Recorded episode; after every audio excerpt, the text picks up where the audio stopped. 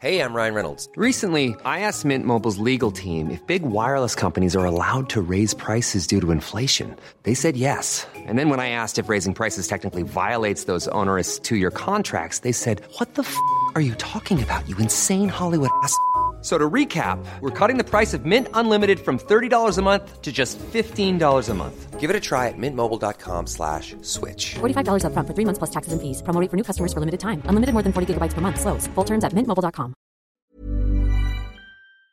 Ma pr- alors, je vais faire une petite intro, mais ma première question, pour que tu sois pas surprise, c'est toujours euh, comment t'étais à 7 ans D'accord. Tic-tac, tic-tac. T'as quelques minutes pour réfléchir. Ok, ok. Je comprends. Allez, Je suis pas là, je suis pas là.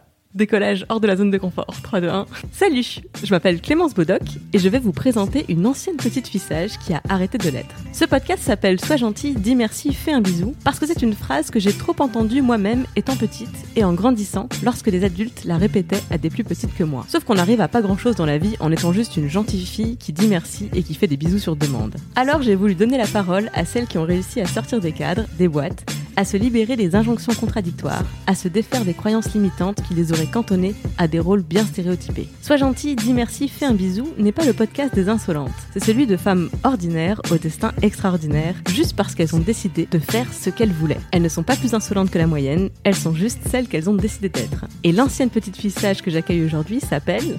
Jack Parker. Bonjour, Alors, je t'appelle par ton pseudo ou par ton Prénom, c'est bon. Maintenant, je me présente avec mon pseudo et ensuite on me parle avec mon prénom parce que ça va. j'a- J'arrête de, de cacher mon identité. Tout le monde l'a trouvé de toute façon. Donc euh, Mais c'est un truc que tu voulais faire, tu voulais continuer à utiliser ton pseudo? Non, en fait, je pensais pas déjà qu'il allait euh, qu'il allait coller autant. J'avais pas prévu quand j'ai créé ce pseudo sur internet et que j'ai commencé à écrire des articles pour un petit site qui s'appelait Mademoiselle. Je me suis dit bah C'était quand? c'était en 2008. T'avais quel âge? J'avais 20 ans. Enfin, J'allais sur mes 21. Donc c'était l'année de mes 21 ans. Et euh, à l'époque, c'était juste Jack. Et après, euh, en plus, c'était stylisé avec euh, entre accolades et avec un point entre chaque lettre. Et au bout d'un moment, euh, pour le format des articles, Fab, il m'a dit ça m'emmerde ton truc là, c'est vraiment la mise en page, ça chie tout. Donc est-ce que, tu peux changer? Et du coup, j'ai- je suis passé sur euh, Jack Parker, euh, bien écrit. euh, et, euh, et c'est resté dans l'esprit des gens. Et euh, à l'époque, comme je me livrais vachement sur Mademoiselle, notamment sur ma vie sexuelle, euh, mon intimité, euh, tout un tas de trucs, et que j'ai un prénom et un nom de famille qui qu'on trouve pas. Je m'appelle pas Marie Durand, quoi. Donc euh, Tu t'appelles Taous Merakchi. C'est vrai, c'est Donc, c'est euh, moins courant que Marie Voilà. Laurent. Donc on n'en connaît pas mille en général des Taous déjà, et des Taous Merakchi encore moins. Donc je voulais pas que que ça retombe sur ma famille qui avait pas demandé à être exposée. c'est pas parce que moi j'ai fait ce choix-là que je voulais l'imposer à ma famille, qui est très pudique pour le coup. Et bon, maintenant que je suis passée en mode mainstream et que je suis dans les librairies, madame. Bravo. du coup, je me dis, bon, ça va, je peux commencer à communiquer là-dessus. Il y a plus trop de risques. Au pire, on retrouvera des, euh, des vieux trucs de l'époque de Mademoiselle et on me dira, ah Et euh, j'aurais oublié. Et ça va me faire mal, mais ça va être marrant. Alors, euh, bienvenue dans mon podcast euh, sur les enfants sages qui ont arrêté de l'être. Euh, je connais un petit peu ton, ton histoire. Euh, mais- Parce que, comme tu viens de le dire, t'en as beaucoup parlé sur Mademoiselle. Tout à fait. Mais je, pour faire la même chose que toi, c'est-à-dire euh, bah, travailler aussi chez Mademoiselle et me livrer aussi euh, de plus en plus, je sais qu'on ne livre que ce qu'on veut bien livrer. Oui, quand même. Il y a plein de, de facettes de toi et de ton histoire que, que j'ignore et que j'espère découvrir. Pour commencer, bah, la question que je pose à toutes mes invités, je voudrais savoir comment t'étais quand t'avais 7 ans. Quand j'avais 7 ans, j'étais au paroxysme de la googlerie. j'étais une enfant euh, parfaite, dans le sens où j'étais polie, éveillée, curieuse, sociable. Euh, je m'amusais de tout. J'étais, j'étais, j'étais émerveillée par tout ce qui m'entourait. J'avais mes- mon bon petit caractère aussi. J'étais la meilleure de ma classe. Et en même temps, j'étais pas, euh, j'étais pas une intello du tout quoi. J'étais, euh, je me roulais par terre dans la cour. J'étais à la fois garçon manqué. Je, je faisais partie de toutes les bandes. J'avais pas une clique. Donc à la fois garçon manqué, à la fois euh, découverte entre fifi de oh on s'appelle la veille pour dire comment on s'habille le lendemain et on s'habille toutes pareil. On se faisait des nattes à la fifi brin d'acier avec du fil de fer pour les faire tenir perpendiculairement à nos crânes. Et euh, donc j'étais dans plein d'activités sociales, j'avais plein d'amis et euh, tous les profs m'adoraient alors que j'étais chiante parce que vraiment j'étais insolente mais tu sais c'est l'insolente que tu peux pas détester parce qu'elle est cool et qu'elle est douée. Un peu Hermione Granger, dans le style d'insolence. Alors j'ai très peu de références à Harry Potter là tu me fous la honte parce que du coup tu, euh, tout le monde va découvrir ça. Mais ouais, je crois. que- Ouais, non, elle, est- non, elle était plus, plus un télo que moi, elle, hein, quand même. Parce que ouais, elle est badass, d'après ce que j'ai compris, et elle ouvre sa gueule, et c'est quand même elle qui sauve le cul de tout le monde. Mais elle est quand même très. euh, Attention, faut pas briser. Elle a peur de briser les règles. Mais alors, Moi, j'en avais rien à foutre. Ce serait, ce serait qui ton avatar euh, pop culture Euh, pour- excellente ans. question. Bah ouais, Fifi Brin d'Acier. Hein. Mimi Cracra, Fifi Brin d'Acier, un peu des deux. Tom Sawyer. Et en fait, physiquement, tu ressembles à quoi? T'avais les cheveux longs, par exemple? Non, j'avais les cheveux au carré. Euh, c'est l'année où on me les a coupés d'ailleurs. J'étais partie en vacances avec mon père toute seule et euh, j'avais les cheveux jusqu'aux fesses, donc les cheveux bouclés très longs. Et très vite, il s'est rendu compte que c'était une tannée à coiffer. Donc euh, il m'a dit Oh, tiens, tu sais quoi, on va les couper. Ça va être marrant. En fait, c'est juste parce qu'il avait la flemme de, de les coiffer. Et euh, on était en vacances à Marseille. Il m'a coupé les cheveux au carré et il a jeté mes cheveux par la fenêtre en disant Voilà, comme ça, il y aura toujours une partie de toi à Marseille euh, sur la canebière et les oiseaux pourront faire leur nid avec tes cheveux. Du coup, j'ai trouvé ça poétique. Et après, je me suis rendu compte que putain, il m'avait enlevé ma crinière, ce con. J'avais des boules. Donc ouais, j'avais les cheveux au carré. euh, J'étais euh, habillée de façon extrêmement basique, comme tous les enfants des années 90. euh, C'est-à-dire euh, ce qu'on appelait à l'époque des caleçons, qui sont aujourd'hui des leggings. Maintenant, c'est à la mode, mais à la base, c'était des caleçons fleuris avec des sweats naf-naf ou ce genre de trucs et basket à scratch. Parce que je savais pas faire mes lacets. J'ai appris à 7 ans, justement. C'est mon amoureux Joseph Kardec qui m'a appris à faire mes lacets à 7 ans. J'avais besoin d'un homme déjà à cet âge-là. Tu es en train de dire beaucoup de choses sur lesquelles il faudra qu'on revienne, mais euh, Ah, mais tu me lances sur ma vie, mais c'est le sujet sur lequel je suis le plus euh, bavarde. Tu m'aurais lancé sur la philosophie encore, j'aurais dit trois phrases, mais. donc 7 ans, t'es es cette petite fille plutôt sage, euh, intello, euh, mais insolente, comme tu dis. Ouais. Euh, Est-ce que tu te souviens de la première fois où tu as exprimé une ambition professionnelle? Première fois que tu mettrais le mot là-dessus, d'ailleurs. Oh, j'en sais rien, parce que je, je sais que j'ai été élevée par des parents qui m'ont toujours dit que je pouvais faire ce que je voulais. Donc j'ai pas eu euh, ce, ce, ce, truc que beaucoup de gens ont de euh, la peur de décevoir les parents, devoir suivre une voie en particulier. Moi, mes parents m'ont toujours dit du moment que t'es heureuse, on s'en fout. Mon père euh, tenait quand même à ce que je fasse de très longues études, que j'ai 43 doctorats, que je parle 18 langues. Ça ne s'est pas fait. Mais du coup, toutes les semaines, je venais avec une nouvelle lubie en disant ouais, je vais être vétérinaire, ah, je vais être journaliste. Et à chaque fois, il me disait ok, Mais comment ça se traduisait euh, la, la pression de ton père? Tu dis qu'il il tenait à ce que tu fasses des sérieuses? un, un homme très compliqué euh, qui voulait que je sois lui en femme. Et euh, je pense que au fond de lui, il aurait aimé être une femme. Et il a essayé de me façonner tel que tel qu'il se voyait lui au féminin. Alors que c'est un homme qui n'a jamais travaillé de sa vie, qui était érudit, enfin, il était savant. C'est, tu pouvais le, le lancer sur n'importe quel sujet. Il était incroyablement brillant, parce qu'il avait beaucoup de temps pour apprendre. Mais il a jamais bossé, il a jamais pris ses responsabilités. Humainement, il était nul à chier. Donc, euh, il m'a, il a fantasmé une image de lui qu'il a ensuite projetée sur moi. Donc, ça faisait vraiment double peine. Et euh, il fallait que je sois, euh, que je parle bien. Tu vois là, par exemple, j'ai dit je parle bien. Il m'aurait, repris. The repris? Oh, papa, désolé. De toute façon, il est mort, on s'en fout. J'avais pas le droit de dire non. Fallait que je dise non. Fallait pas dire ja ou cheveux. Il y avait vraiment une pression euh, que ma mère me mettait absolument pas de, euh, tout faire correctement et, euh, et il m'utilisait vachement pour se faire mousser auprès de ses potes parce que Ouah, regarde, regardez ce que j'ai créé, mon œuvre absolue. C'était un peu Pygmalion. Et, euh, et j'en avais pas pris la mesure à 7 ans encore. Mais je la ressentais et j'avais peur de mon père et, et j'avais peur de le décevoir, mais je j'avais pas encore le, je mettais pas encore les mots dessus quoi. Et je me suis construite avec ça, donc d'un côté avec une mère hyper encourageante, hyper ouverte, et de l'autre avec un père qui avait l'air de, mais en fait euh, pas du tout, qui était vachement plus strict que ce qu'il pensait. Et quand est-ce que tu as, quand est-ce que as mis le mot là-dessus de te, Tu viens de parler de la peur de le décevoir? À quel moment dans ta vie tu t'es rendu compte que t'avais ça, t'avais la peur de décevoir ton père? Ça s'est fait tard, je pense, parce que vraiment je suis passée par un micmac d'émotions par rapport à lui. euh, parce qu'en plus, bah, j'ai fait mon Oedipe comme beaucoup d'enfants. euh, donc, euh, j'étais amoureuse de mon papa. Après, euh, j'avais peur de mon père. Mais lui le sentait et me disait régulièrement T'as pas peur de moi, j'espère Parce que ça lui brisait le cœur l'idée que sa fille puisse avoir peur de lui. Et moi, ça me brisait le cœur de lui dire ça. Donc, je lui disais Bah non, évidemment que non. Donc, du coup, on était dans un piège. Et T'avais quel âge à ce moment-là, Là, bah, c'est euh, toute la primaire, collège. Tes parents étaient séparés à cette époque Ouais, ils se sont séparés officiellement quand j'avais 6 ans pour de bon, mais en vrai, euh, ils s'aimaient déjà plus depuis un moment. euh, ils, ont, essayé pour moi, puis très vite, ils se sont rendus compte que, même pour mon développement personnel, c'était mieux de les avoir chacun de leur côté plutôt qu'ensemble et malheureux. Je l'ai compris tout de suite et j'en ai pas souffert. euh, Enfin, je croyais. Je me suis rendu compte plus tard que je n'avais aucun souvenir de mes parents qui s'aimaient et qu'en fait, ça m'avait un peu, euh, un peu atteinte, plus que ce que je pensais. Et euh, après, j'ai rejeté mon père très violemment pendant mon adolescence, en disant que je le détestais, que je le haïssais. euh. Puis, je suis repassé par l'idolâtrie totale et absolue. Et du coup, il m'a fallu énormément de temps avant de pouvoir dire euh, bah putain, en fait, il me fait flipper le con, quoi. J'ai super peur de le décevoir et je vis dans la peur constante de le décevoir. Et je le décevais de toute façon, quoi que je fasse. Et il me le disait clairement. Donc, ça, il s'est pas gêné pour ça. Ça a été très, très douloureux. Tu penses qu'on peut réussir à ne pas décevoir nos parents? Bah ouais, parce que j'ai pas déçu ma mère. Mais parce que elle avait pas, avec ta elle a mère pas, elle a pas projeté des trucs sur moi et que son seul but dans la vie c'est que je sois heureuse. Et elle a bien vu parfois que je m'avançais sur des chemins un peu, euh, un peu pourris. Et euh, elle s'est dit bah tant pis c'est son c'est son chemin pour euh, c'est son chemin à elle. C'est par là qu'elle a besoin de passer pour être heureuse. Elle avait plein de gens dans son entourage qui lui disaient mais tu fais n'importe quoi t'élèves mal ta fille euh, tu fais des choix de merde tu cèdes à ses caprices. Et on voit le résultat aujourd'hui je suis désolée c'est elle qui avait raison. Et elle est extrêmement fière aujourd'hui elle me le dit clairement.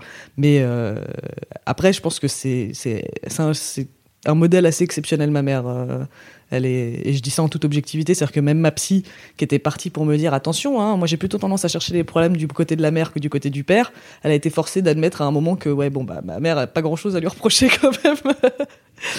Donc non je sais que j'ai- à aucun moment j'ai déçu ma mère. Jamais. Et que je pense qu'il faudrait que je fasse quelque chose de très très sale pour la décevoir et euh, ça risque pas d'arriver. C'est vraiment intéressant ce que tu viens de dire sur. euh, en fait, tu peux pas décevoir quelqu'un qui n'a pas d'attente, bah ouais euh, d'attente négative entre guillemets. C'est-à-dire c'est c'est ça qui place pas la barre en fait. Mais je me souviens que je lui ai posé la question quand j'étais gamine euh, plusieurs fois, lui dire euh, ouais si je tuais quelqu'un tu m'aimerais encore, Euh, si je, si j'allais si je faisais ce genre de truc tu m'aimerais encore et à chaque fois elle me disait bah ce serait difficile mais oui parce que t'es ma fille et que je t'aimerais toujours quoi que tu fasses. Alors oui ce serait chaud et elle me disait clairement je serais pas heureuse et je t'encouragerais pas et mais donc elle me disait s'il te plaît ne le fais pas. Je l'ai pas fait. C'est vraiment le seul truc qui m'a retenu hein, parce que j'avais très envie de tuer quelqu'un. Son humour noir, je te Ah, Ça je le tiens de mon père pour le coup. euh, Donc t'as jamais déçu ta mère. Est-ce que tu t'es déjà déçu toi-même? Oh oui. Et la première fois, c'était quoi? C'était quand? J'en ai aucune espèce d'idée.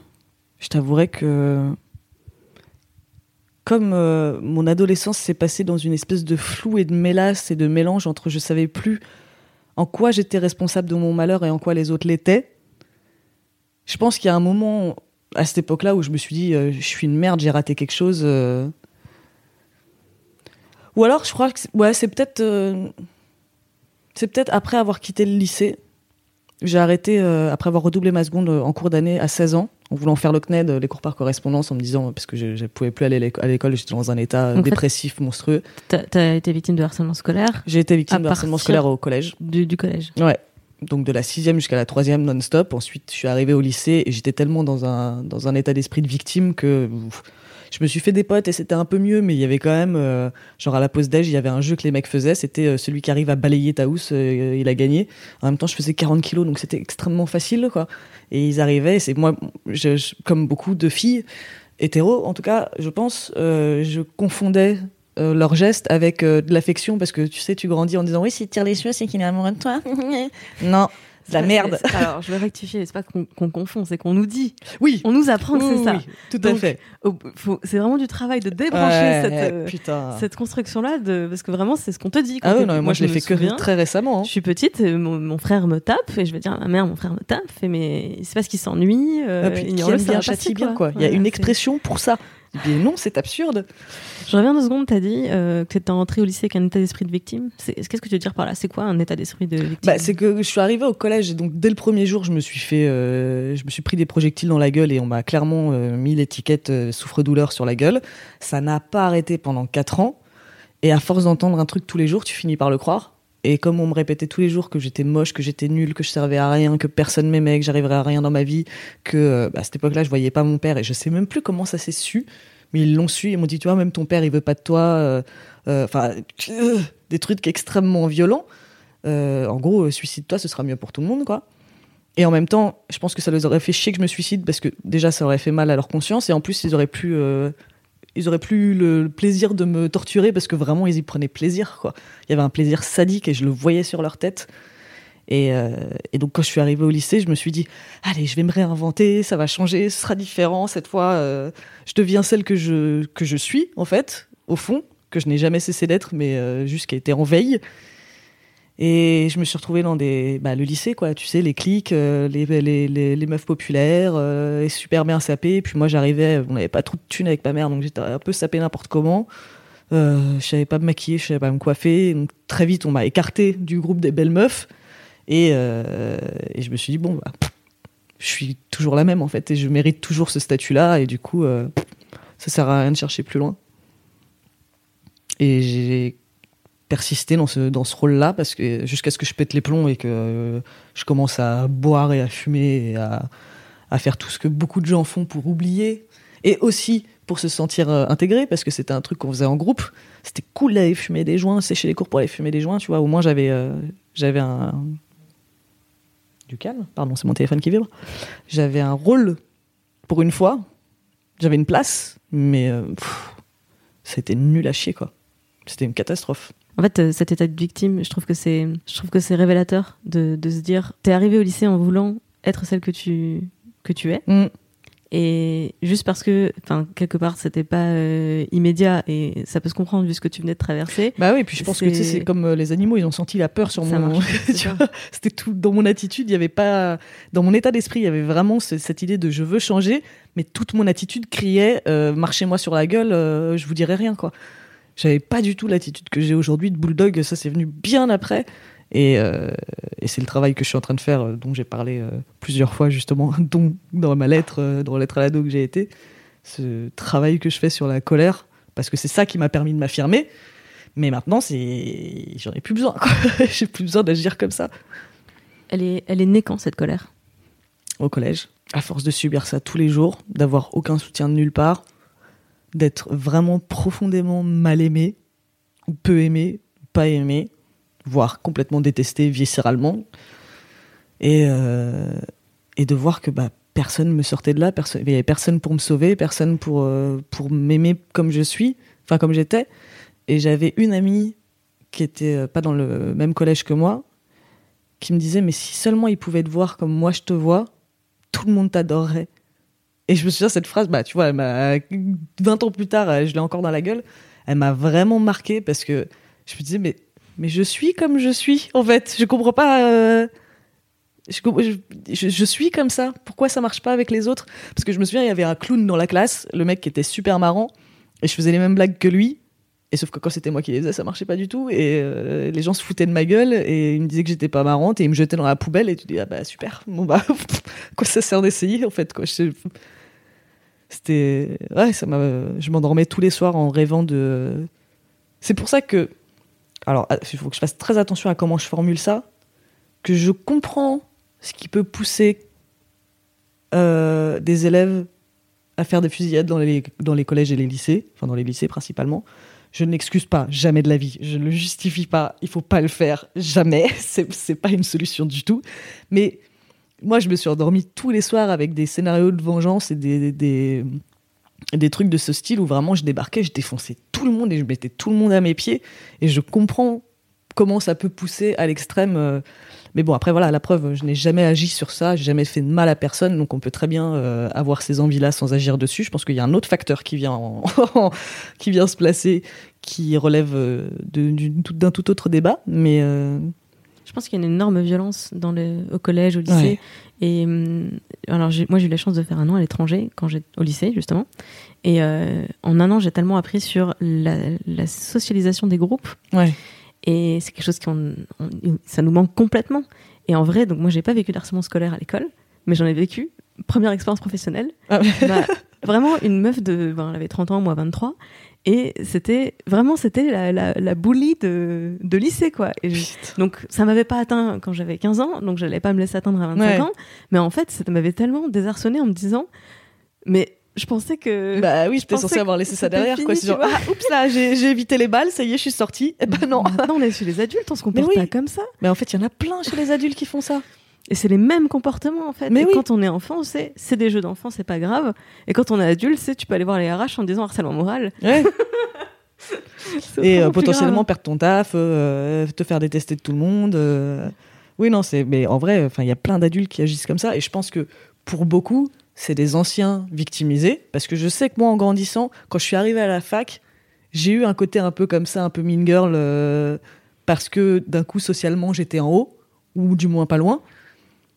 Et putain, c'était grisant, quoi.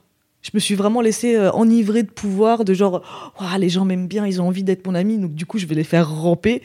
Et, euh, et j'ai eu vraiment, comme je suis pas fondamentalement méchante et mauvaise, j'ai rien fait de grave et j'ai pas, euh, pas fait de mal aux gens, mais j'avais vraiment un côté un peu, un peu bitchy, un peu garce, parce que bah, c'est tellement facile quand, on, quand tu vois de l'autre côté que tu dis, bah ouais, en fait, c'est, t'appuies là et les gens ils réagissent, bien sûr que je vais le faire, je vais continuer à appuyer comme un couillon.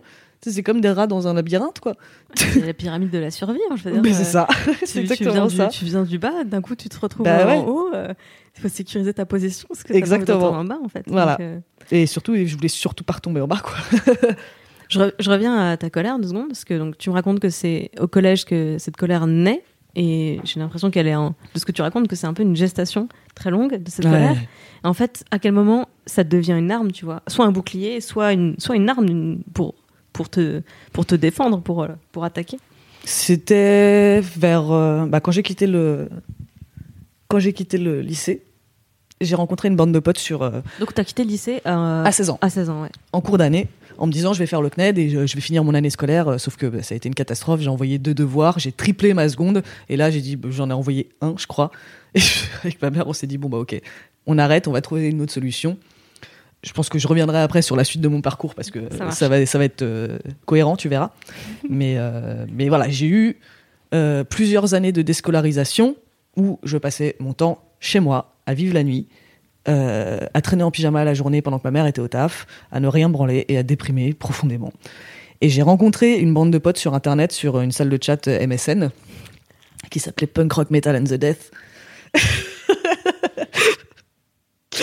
Parce que j'étais, entre temps, j'avais, euh, j'avais fait ma transition de, euh, de sortie de cocon où tu sais pas trop dans quel clic tu vas arriver. Et là, d'un coup, j'ai commencé à m'habiller en skate shoes et en baggy, à avoir des bracelets à pic. Et j'ai fait, oh tiens, je suis, je suis une goth métalleuse, euh, skateuse euh, hybride chelou. J'ai une clique donc. voilà. Et j'avais enfin une clique. Sauf que dans mon lycée, j'avais commencé à, à faire cette transition quand j'étais au lycée et tout le monde se foutait de ma gueule en me traitant de, ouais, espèce de, enfin, va traîner dans les cimetières, euh, t'habiller comme une sorcière. euh, Alors qu'aujourd'hui, je prendrais ça comme le meilleur des compliments. Mais à l'époque, c'était pas cool. On me criait Marilyn Manson dans la rue, enfin les classiques. Et, euh, et du coup, bah, ça a été arrêté tout de suite. Je me suis dit, bah, pff, merde, je croyais avoir trouvé ma bande et ça marche pas. Et donc, j'ai rencontré euh, ces gens-là sur cette salle de chat. Et comme on était une majorité de Parisiens et de, de Franciliens, on a décidé euh, à la fin de l'été de se faire une rencontre parce qu'on se parlait vraiment tous les jours, tous les jours, toute la journée. Et bah, c'était toujours les mêmes personnes, donc on s'est dit, mais c'est débile, on habite à côté, venez, on se rencontre. Donc on a fait une méga rencontre euh, devant l'Opéra Bastille. hein. Euh, ceux qui ont grandi à Paris savent que c'est là que tous les godes traînaient. Samedi après-midi, on était tous là. et, euh, et on était une quarantaine à la première rencontre. Et du coup, on se retrouvait tous les samedis à 14h sans faute devant l'Opéra Bastille. Donc au bout d'un moment, il y a eu de moins en moins de monde, mais euh, ça a été ma première vraie bande de potes. Et là, je suis rentré dans un schéma d'agressivité immédiatement.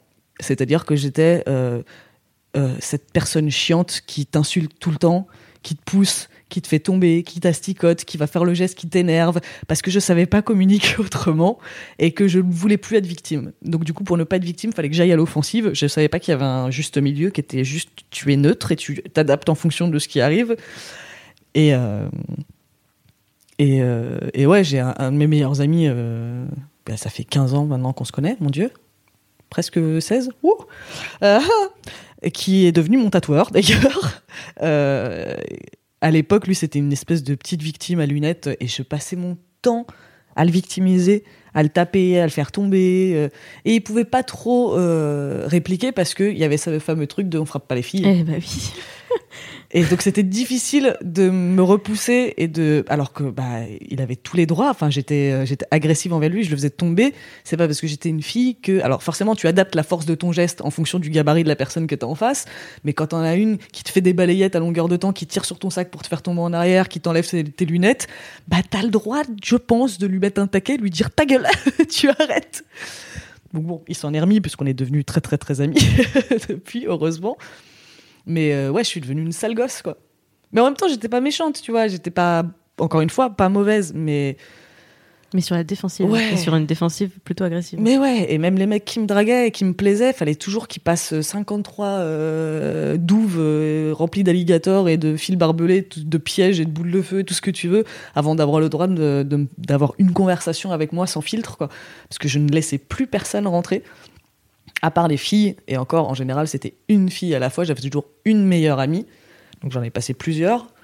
Et, euh, ces filles-là, elles avaient le privilège de m'avoir vraiment sans filtre à 100%, et avec qui j'étais moi-même sans, sans censure et sans, sans fioriture. Mais le reste des, des gens, j'avais trop de mal, quoi. J'avais une forteresse autour de moi et euh, bah, fallait prouver sa valeur pour, euh, pour que j'abatte le pont-levis, quoi. Les, les gens qui t'ont harcelé au collège, c'était plutôt des meufs, plutôt des mecs? Les deux. Mix. Ouais. Mais c'est une catastrophe, hein. c'est vraiment, euh, quand je te dis c'est tout, c'est tout. C'est-à-dire que c'était les populaires, les pas populaires, les racailles, les pas racailles, les intellos, les pas intellos, les moches, les beaux. Euh, quand j'étais en troisième, je me faisais taper par les sixièmes. Donc euh, c'était global. C'est-à-dire que j'étais la victime attitrée de ce collège. Je ne sais pas pourquoi. Donc je sais qu'il y en a d'autres qui ont eu la vie dure. Hein. Je suis pas la, je suis pas la seule à avoir souffert dans ce collège-là. Je me souviens de deux, trois autres personnes, notamment une fille qui était vraiment, vraiment, vraiment pas belle. On s'en branle hein, aujourd'hui, mais elle était vraiment pas belle.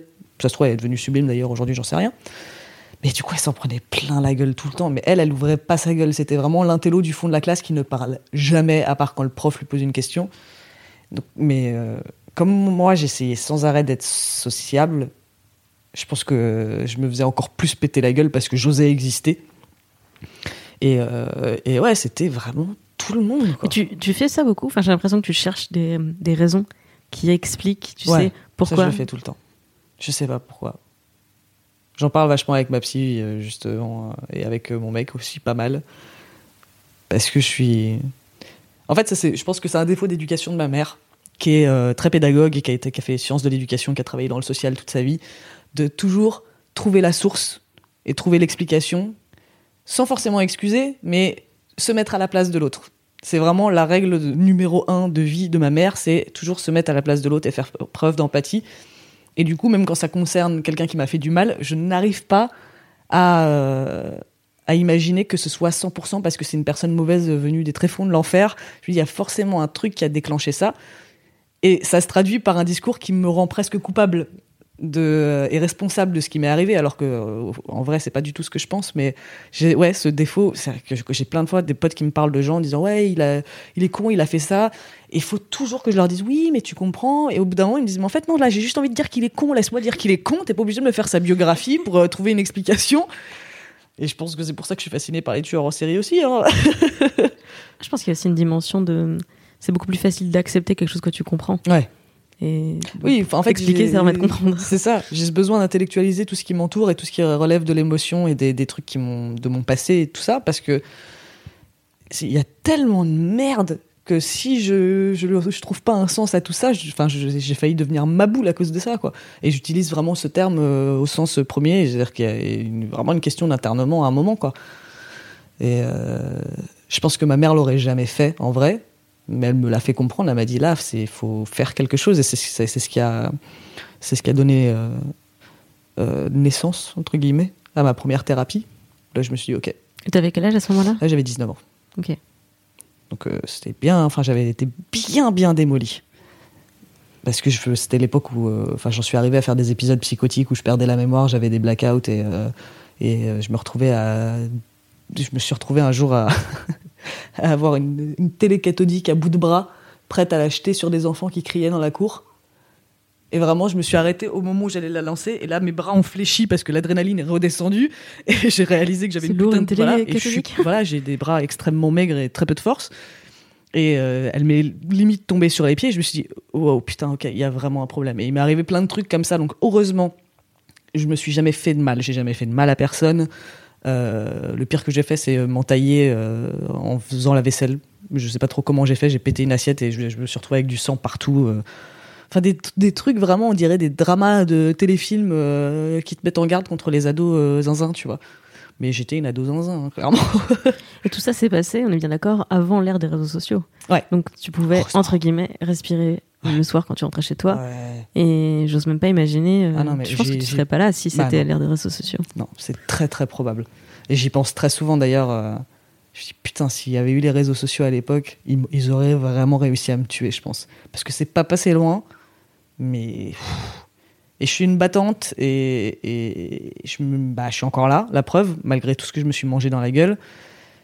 Mais je suis pas euh, surhumaine non plus, euh, donc je pense que ouais, ça aurait pu très très mal finir si euh, s'il y avait eu les réseaux sociaux en plus quoi.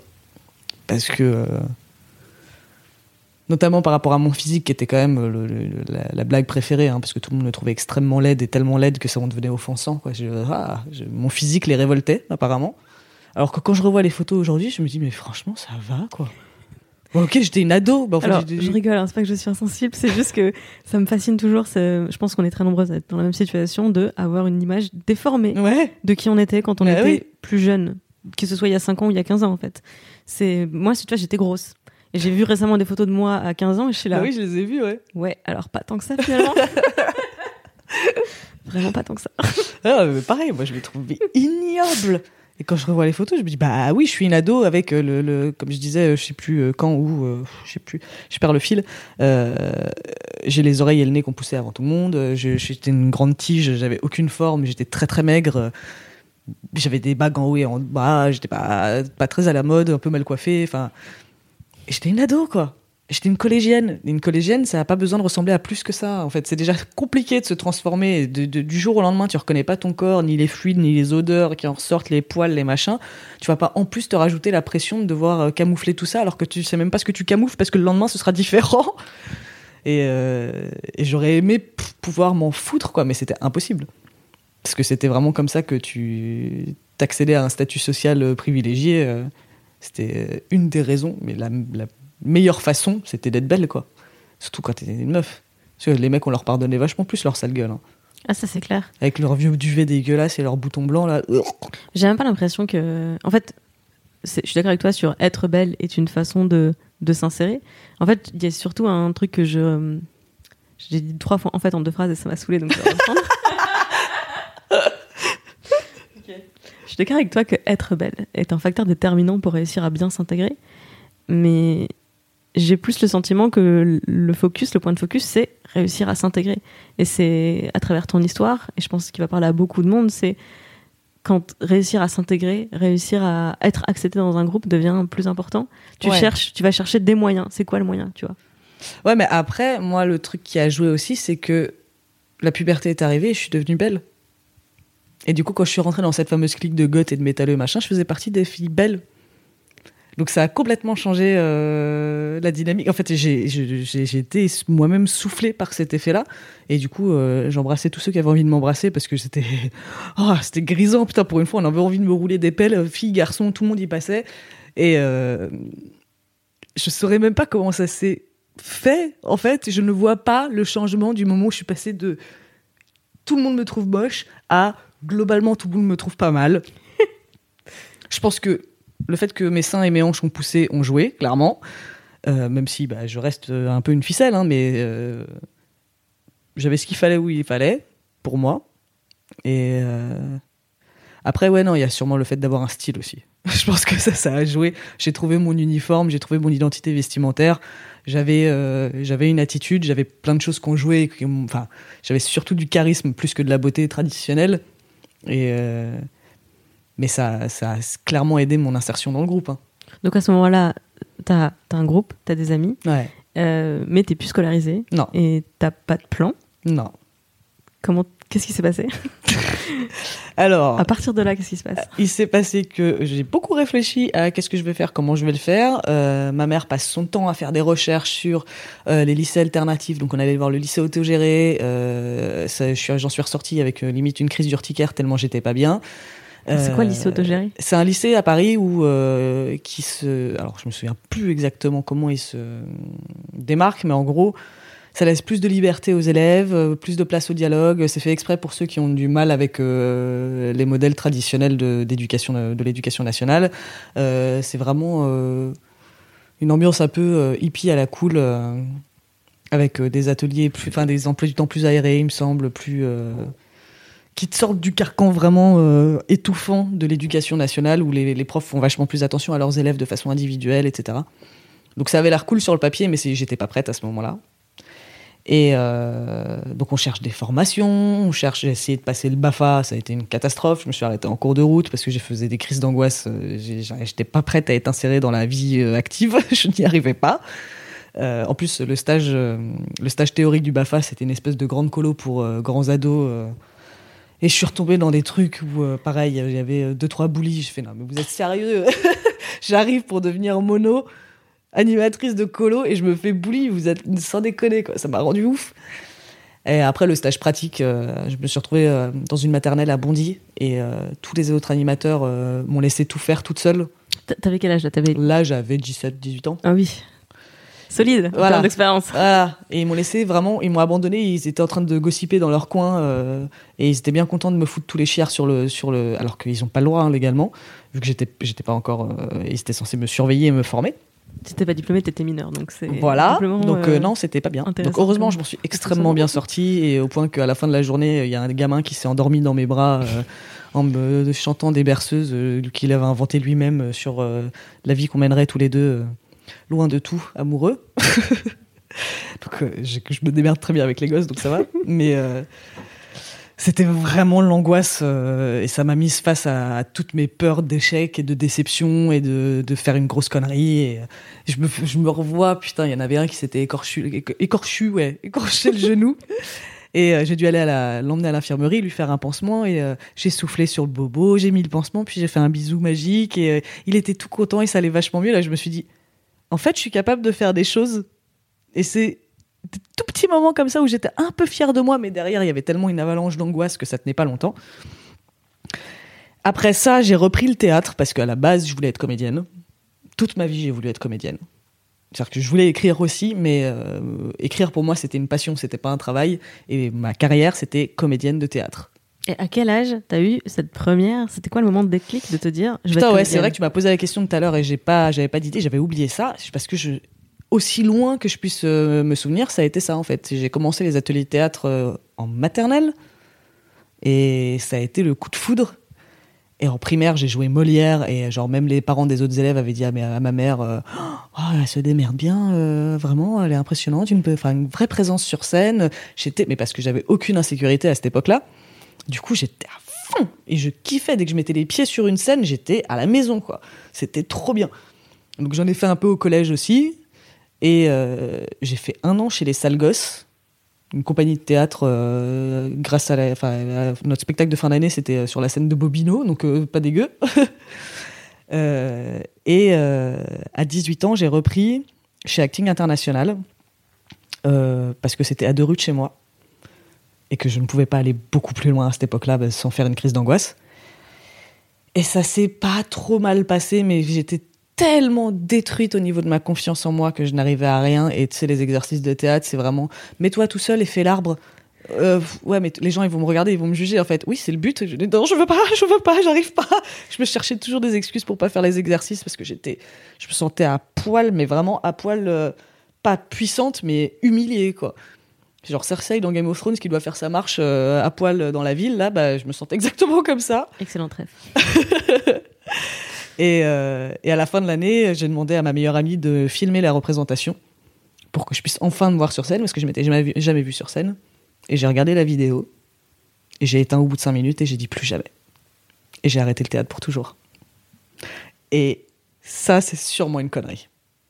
C'est peut-être un de mes, un de mes gros regrets. Pourquoi tu dis ça? Parce que, en vrai, je suis une putain de bonne actrice. J'ai et je sors avec un acteur, donc euh, il passe son temps à me le dire, le pauvre. J'ai l'instinct, j'ai l'émotion, euh, j'ai tout ce qu'il faut pour être une bonne actrice, mais tu braques une caméra sur moi ou des yeux sur moi et je perds tous mes moyens et je n'y arrive plus du tout. Et là, je deviens ridicule. On peut retrouver des trucs dans lesquels j'ai vaguement joué la comédie sur internet. Je ne donnerai pas de référence parce que franchement, je veux pas, je veux pas trop que ça ressorte. les liens, moi les liens. Non, non, non, s'il te plaît.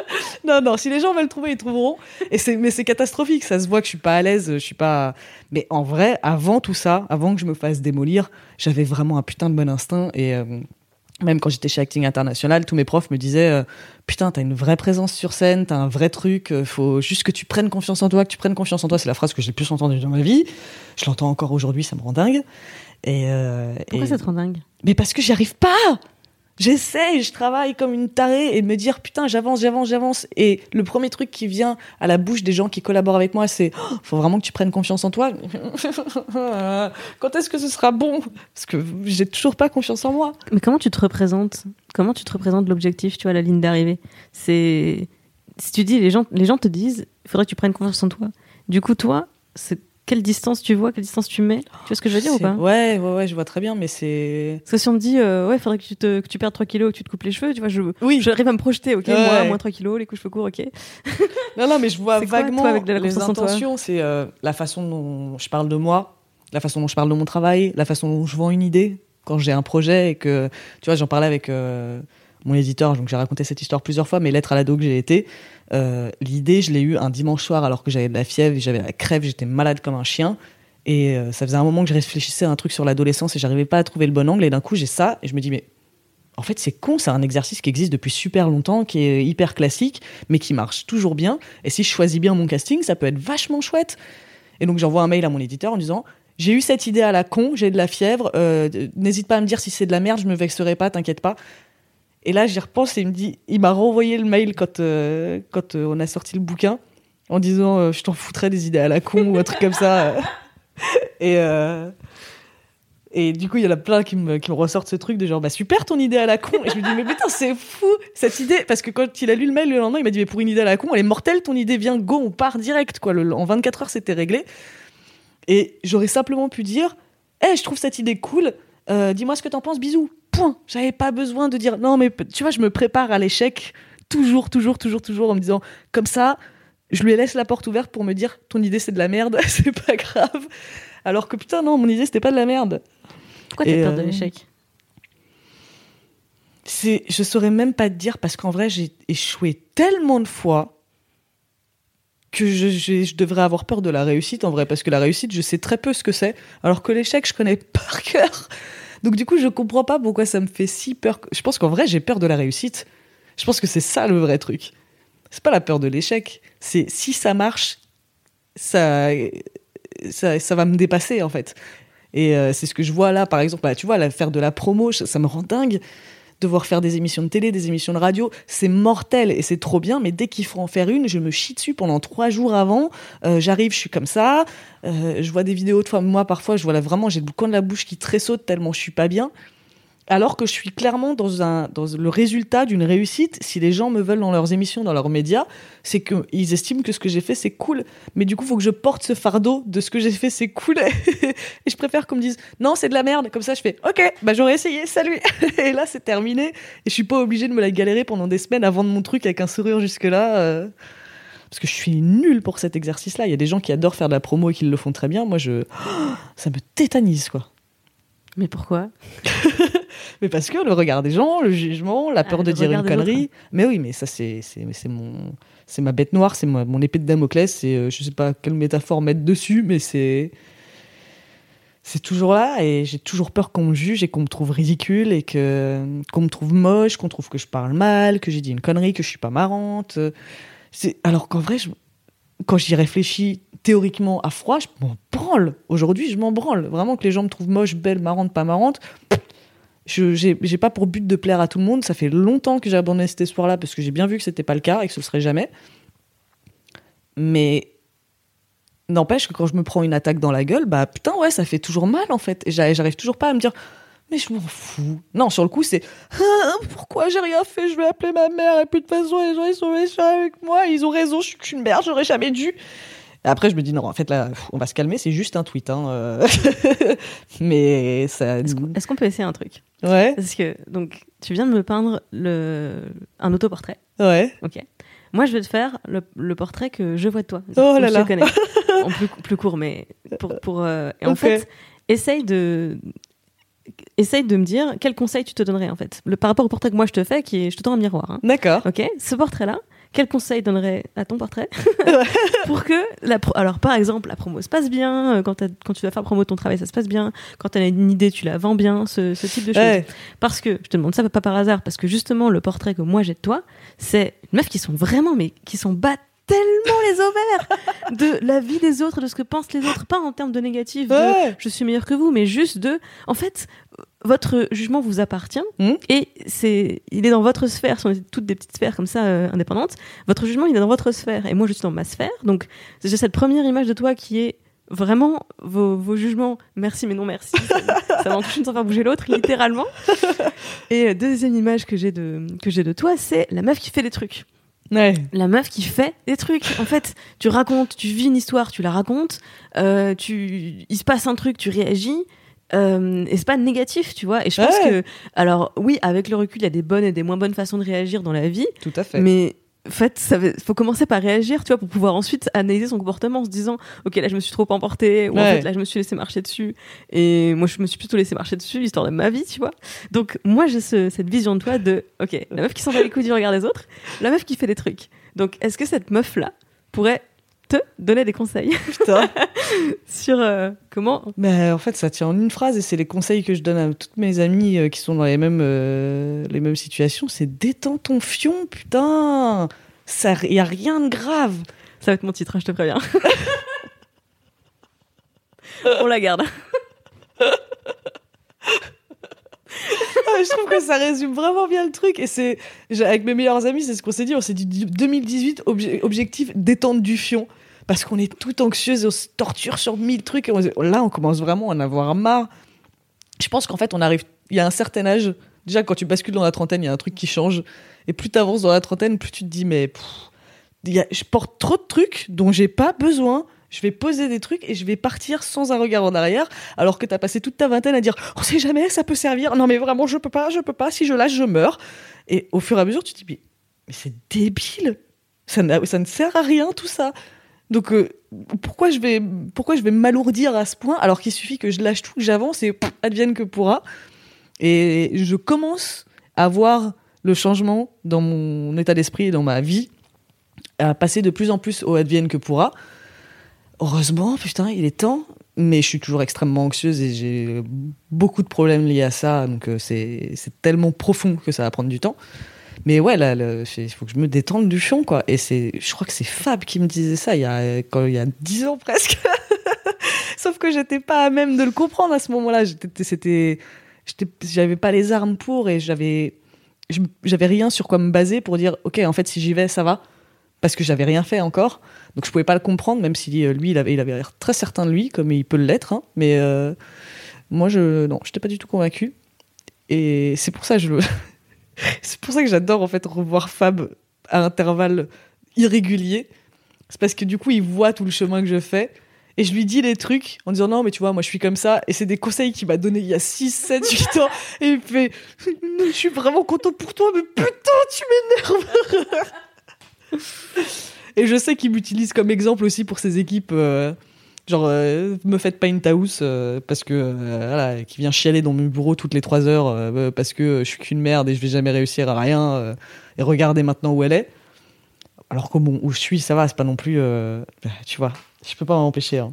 je peux pas m'empêcher de minimiser ce que je fais, alors que je suis super fière de ce que j'ai fait. Donc voilà, je suis là et c'est cool. J'aime bien quand c'est Taos version 2 qui parle à Taos version 1. Ah non, mais en ce passe. moment, je suis vraiment Dr. Jekyll et Mr. Hyde. hein. Je n'arrête pas de passer d'un plan à l'autre. Au bout d'un moment, je pense que je vais finir par basculer pour de bon du côté de cette fameuse Taous qui a confiance en elle, qui s'en les, euh, qui et, euh, et qui avance et qui fait des trucs. Mais euh, là, c'est vraiment. Euh, Bah, ouais, j'ai déjà dit Dr. Jekyll et Mr. Hyde, j'allais dire Bruce Banner et Hulk, je, enfin, je sais pas, j'ai plein de métaphores encore si tu veux, mais Je trouve que tu sais, euh, loin d'enlever du mérite ou quoi que ce soit, cette, cette hésitation permanente euh, dont on se détache, je trouve, progressivement avec l'âge. Mm. En tout cas, on- je me reconnais là-dedans aussi. Ouais. Moi aussi, j'ai passé 30 ans, donc bah oui. moi aussi, je pose des trucs en disant, c'est vraiment c'est lourd, j'en ai marre. Euh, je pense que loin d'enlever du mérite à ce qu'on arrive à faire ou pas, ça redonne plutôt de la perspective. de Mais dire, ouais. Je viens de loin. En fait, je viens de loin. Et meuf, tu viens de super loin. Ouais. Mais ça, c'est un euh, truc que fier, ça a quoi. été, je crois, la phrase que j'ai le plus prononcée en 2017, c'est putain, je reviens loin en fait. Parce que ouais, j'ai traversé vraiment des trucs très très très très moches et très très nuls, avec le point culminant qui a été le- la mort de mon père il y a deux ans et demi. Alors là, ça a été, euh, ça a réveillé tellement de choses vu le personnage que c'était dans ma vie. Et je suis toujours là, alors que euh, euh, ça s'est joué vraiment à un poil de cul plusieurs fois. Et euh, à chaque fois, quand j'en parlais, j'étais toujours en train de penser à d'autres gens qui ont traversé pire.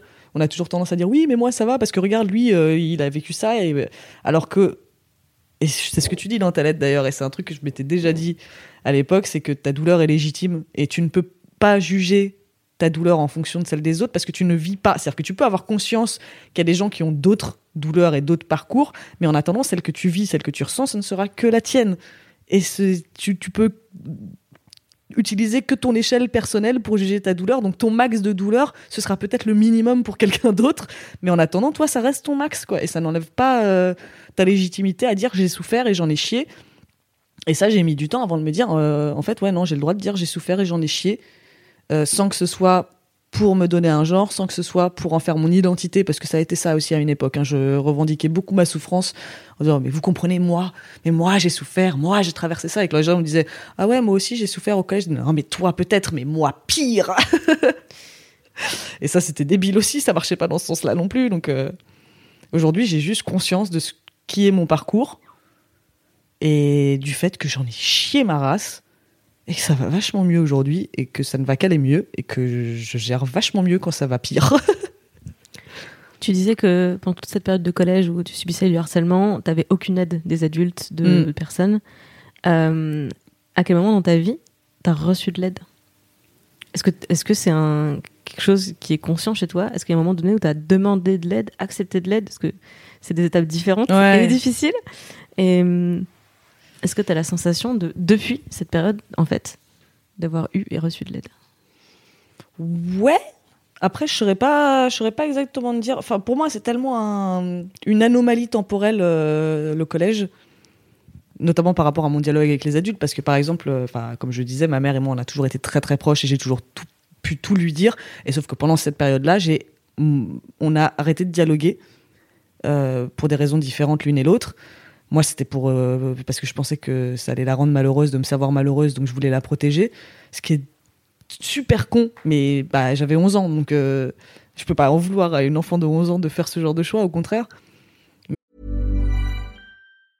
I'm Sandra, and I'm just the professional your small business was looking for. But you didn't hire me because you didn't use LinkedIn jobs. LinkedIn has professionals you can't find anywhere else, including those who aren't actively looking for a new job but might be open to the perfect role, like me. In a given month, over 70% of LinkedIn users don't visit other leading job sites. So if you're not looking on LinkedIn, you'll miss out on great candidates like Sandra. Start hiring professionals like a professional. Post your free job on linkedin.com/people slash people today. Mais euh, avant ça, j'ai toujours pu aller voir ma mère. Après ça, j'ai toujours pu aller la voir. Le dialogue s'est recréé une fois que j'ai quitté le collège, euh, même si ça a été très compliqué suite à ma, déscolari- ma déscolarisation, ma dépression, mes épisodes psychotiques, tout ça. Ça a été vraiment très très dur entre nous, mais on n'a jamais arrêté de dialoguer pour autant euh, après le collège, je veux dire. Et elle a toujours, bah, comme je disais, elle faisait des recherches pour voir euh, vers où je pouvais, euh, où je pouvais aller pour éviter de reprendre, reprendre des études, euh, comment je pouvais réaliser mes rêves, quel rêve c'était, est-ce que je pouvais trouver mon rêve déjà, est-ce qu'il y avait des trucs qui me faisaient envie. Elle m'a toujours vachement encouragée, jusqu'à me faire chier parce que bah fallait. Si je l'avais pas sur mon dos pour me dire t'as cherché du boulot, t'as cherché du boulot, bah je cherchais pas de boulot. Donc je la détestais à l'époque à cause de ça, mais aujourd'hui je la remercie. Et après professionnellement, bah, j'ai eu la chance de tomber sur Fab. Ça, ça me fait chier. J'avais pas prévu de dire du bien de lui. euh. Très controversé, tu sais. Euh, mais, euh, mais non, mais c'est. il a vu quelque chose chez moi, il a vu du potentiel, il a vu du talent, et il s'est battu pour m'aider à réaliser ce, ce potentiel, et, euh, et il en a chié. Parce que vraiment, je voulais pas y aller. En même temps, je voulais y aller, mais je voulais pas y aller. C'est-à-dire que je voulais le résultat, mais je voulais pas les, étapes qu'il y, avait- avant, et j'avais trop peur, et euh, j'étais tétanisée dès que je devais faire un truc. Et lui, il a passé des années à me dire, mais putain, tu te rends pas compte du trésor qu'il y a en toi. Et c'était déjà à cette époque-là que lui qui me disait, le jour où tu prendras confiance en toi, tu vas dominer le monde en fait. Je euh, bon, j'en suis pas encore là, mais c'est pas loin. C'est beaucoup de pression peut-être. Je sais pas si tu vas dominer le monde, mais Non, tu non, vas non. être heureuse. Ouais, déjà. mais est pas mal. Ouais, non, mais il me disait en gros, tu peux, tu peux, t'as le pouvoir de faire ce que tu veux. Si t'arrives seulement à te, à prendre confiance en toi et à dire, ok, j'y vais, je tente. Jette-toi dans le vide, euh, vas-y. Et euh, et il m'a pas lâché quoi. Et pour ça, je le remercie parce que s'il m'avait lâché, j'aurais probablement une vie complètement différente et une carrière complètement différente parce que j'étais pas une battante à ce moment-là. C'était vraiment genre, euh, ok, j'essaye. Ah bah tu vois, j'ai raté. Bah, j'avais raison. Eh bah, voilà, j'avais dit que j'étais qu'une merde. Et ça s'arrêtait là. Et lui, vraiment, il a pas lâché. Il a pas lâché. Et on a eu une relation compliquée parce qu'on était amis avant qu'il devienne mon patron. Et du coup, la limite entre les deux était parfois euh, difficile à gérer parce qu'on avait envie de rester amis et en même temps, bah, c'était quand même mon boss. Donc, euh, et moi, j'avais trop, j'avais trop pris la confiance parce que c'était mon pote, donc je pouvais lui dire non, ta mère, euh, j'ai pas envie de faire ce que tu me demandes. Et lui, il est obligé de taper du pied de temps en temps, en disant en fait, là, je suis ton patron et je te demande un truc en, tant- que patron. Et moi, qui avais euh, complètement rejeté l'autorité, euh, c'était devenu compliqué d'accepter de dire oui, patron. Et, mais on a vraiment une relation très particulière et, et sans lui, je pense que clairement, j'en serais pas là et je garderai toujours une place dans mon corps pour cet homme-là parce qu'il me. Je sais, ça me fait chier, putain, mais c'est vrai, c'est la vérité. Sans lui, j'aurais pas cette carrière, je pense. Tous les gens que je connais aujourd'hui, c'est euh, grâce à Mademoiselle. Mon mec, je l'ai rencontré grâce à lui. Enfin, tu vois, il fait. D'ailleurs, il me, l'a rappelé il y a pas longtemps, ce gros con. C'est moi qui t'ai fait, non, tu vas te calmer. en plus, c'est pas vrai, il dit pas ça du tout. Il le dirait jamais. Non, le non, nombre de fois où je lui ai dit c'est grâce à toi, il m'a dit bah non, en fait, c'est grâce à toi. Je Ah, mais j'allais dire, merci beaucoup de le dire à ma place. parce Voilà. que je t'écoute et je t'ai.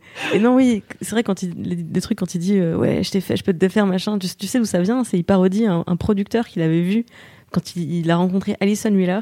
Il a, il a vu un producteur parler comme ça à une meuf. Mon Dieu. Et en fait, il pensait que c'était, que ça n'était que dans les films, qu'une caricature de film, et ça a tellement choqué Ah, que depuis, il a repris le gimmick. Et c'est un truc qu'il fait euh, de temps en temps. euh, il te fait un super pep talk et tout. Puis à la fin, il te vanne, il te fait de toute façon, je t'ai fait, je peux te défaire et tout. Alors qu'en vrai, euh, il se met, il se met hyper en danger pas. parce que c'est nous qui pouvons le défaire. hein. Plutôt.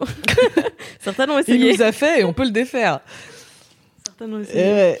Donc euh, non mais oui mais c'est il, m'a toujours rappelé que bah à chaque fois je lui disais franchement c'est grâce à toi c'est grâce à toi. Il me disait bah non c'est grâce à toi. C'est moi en fait j'ai vu un truc chez toi euh, que j'ai euh, j'allais dire exploité. C'est tellement pas le bon terme. Que j'ai encouragé Ouais, développer, développé accompagner. accompagné. Et, et tu sais, c'est plutôt moi qui t'utilise comme exemple chez Mademoiselle quand je parle de, toi.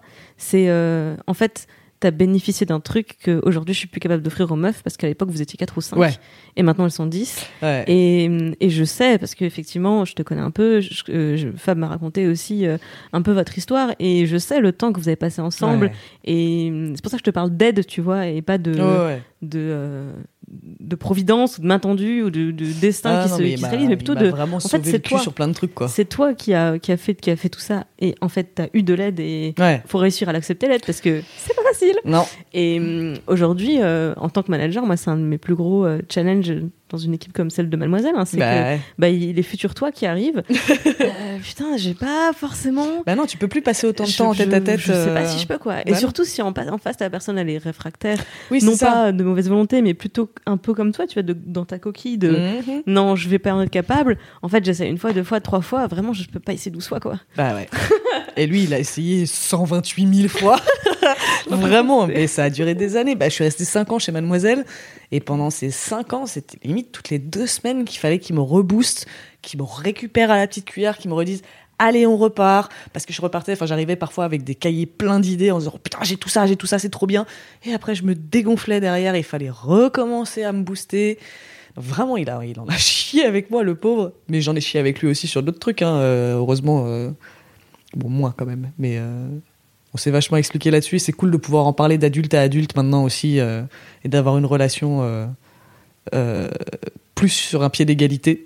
Ou parce que en vrai, et je sais que ça fait que ça fait ça fait froncer des sourcils et ça dérange beaucoup de gens quand j'évoque ça, mais c'est un fait.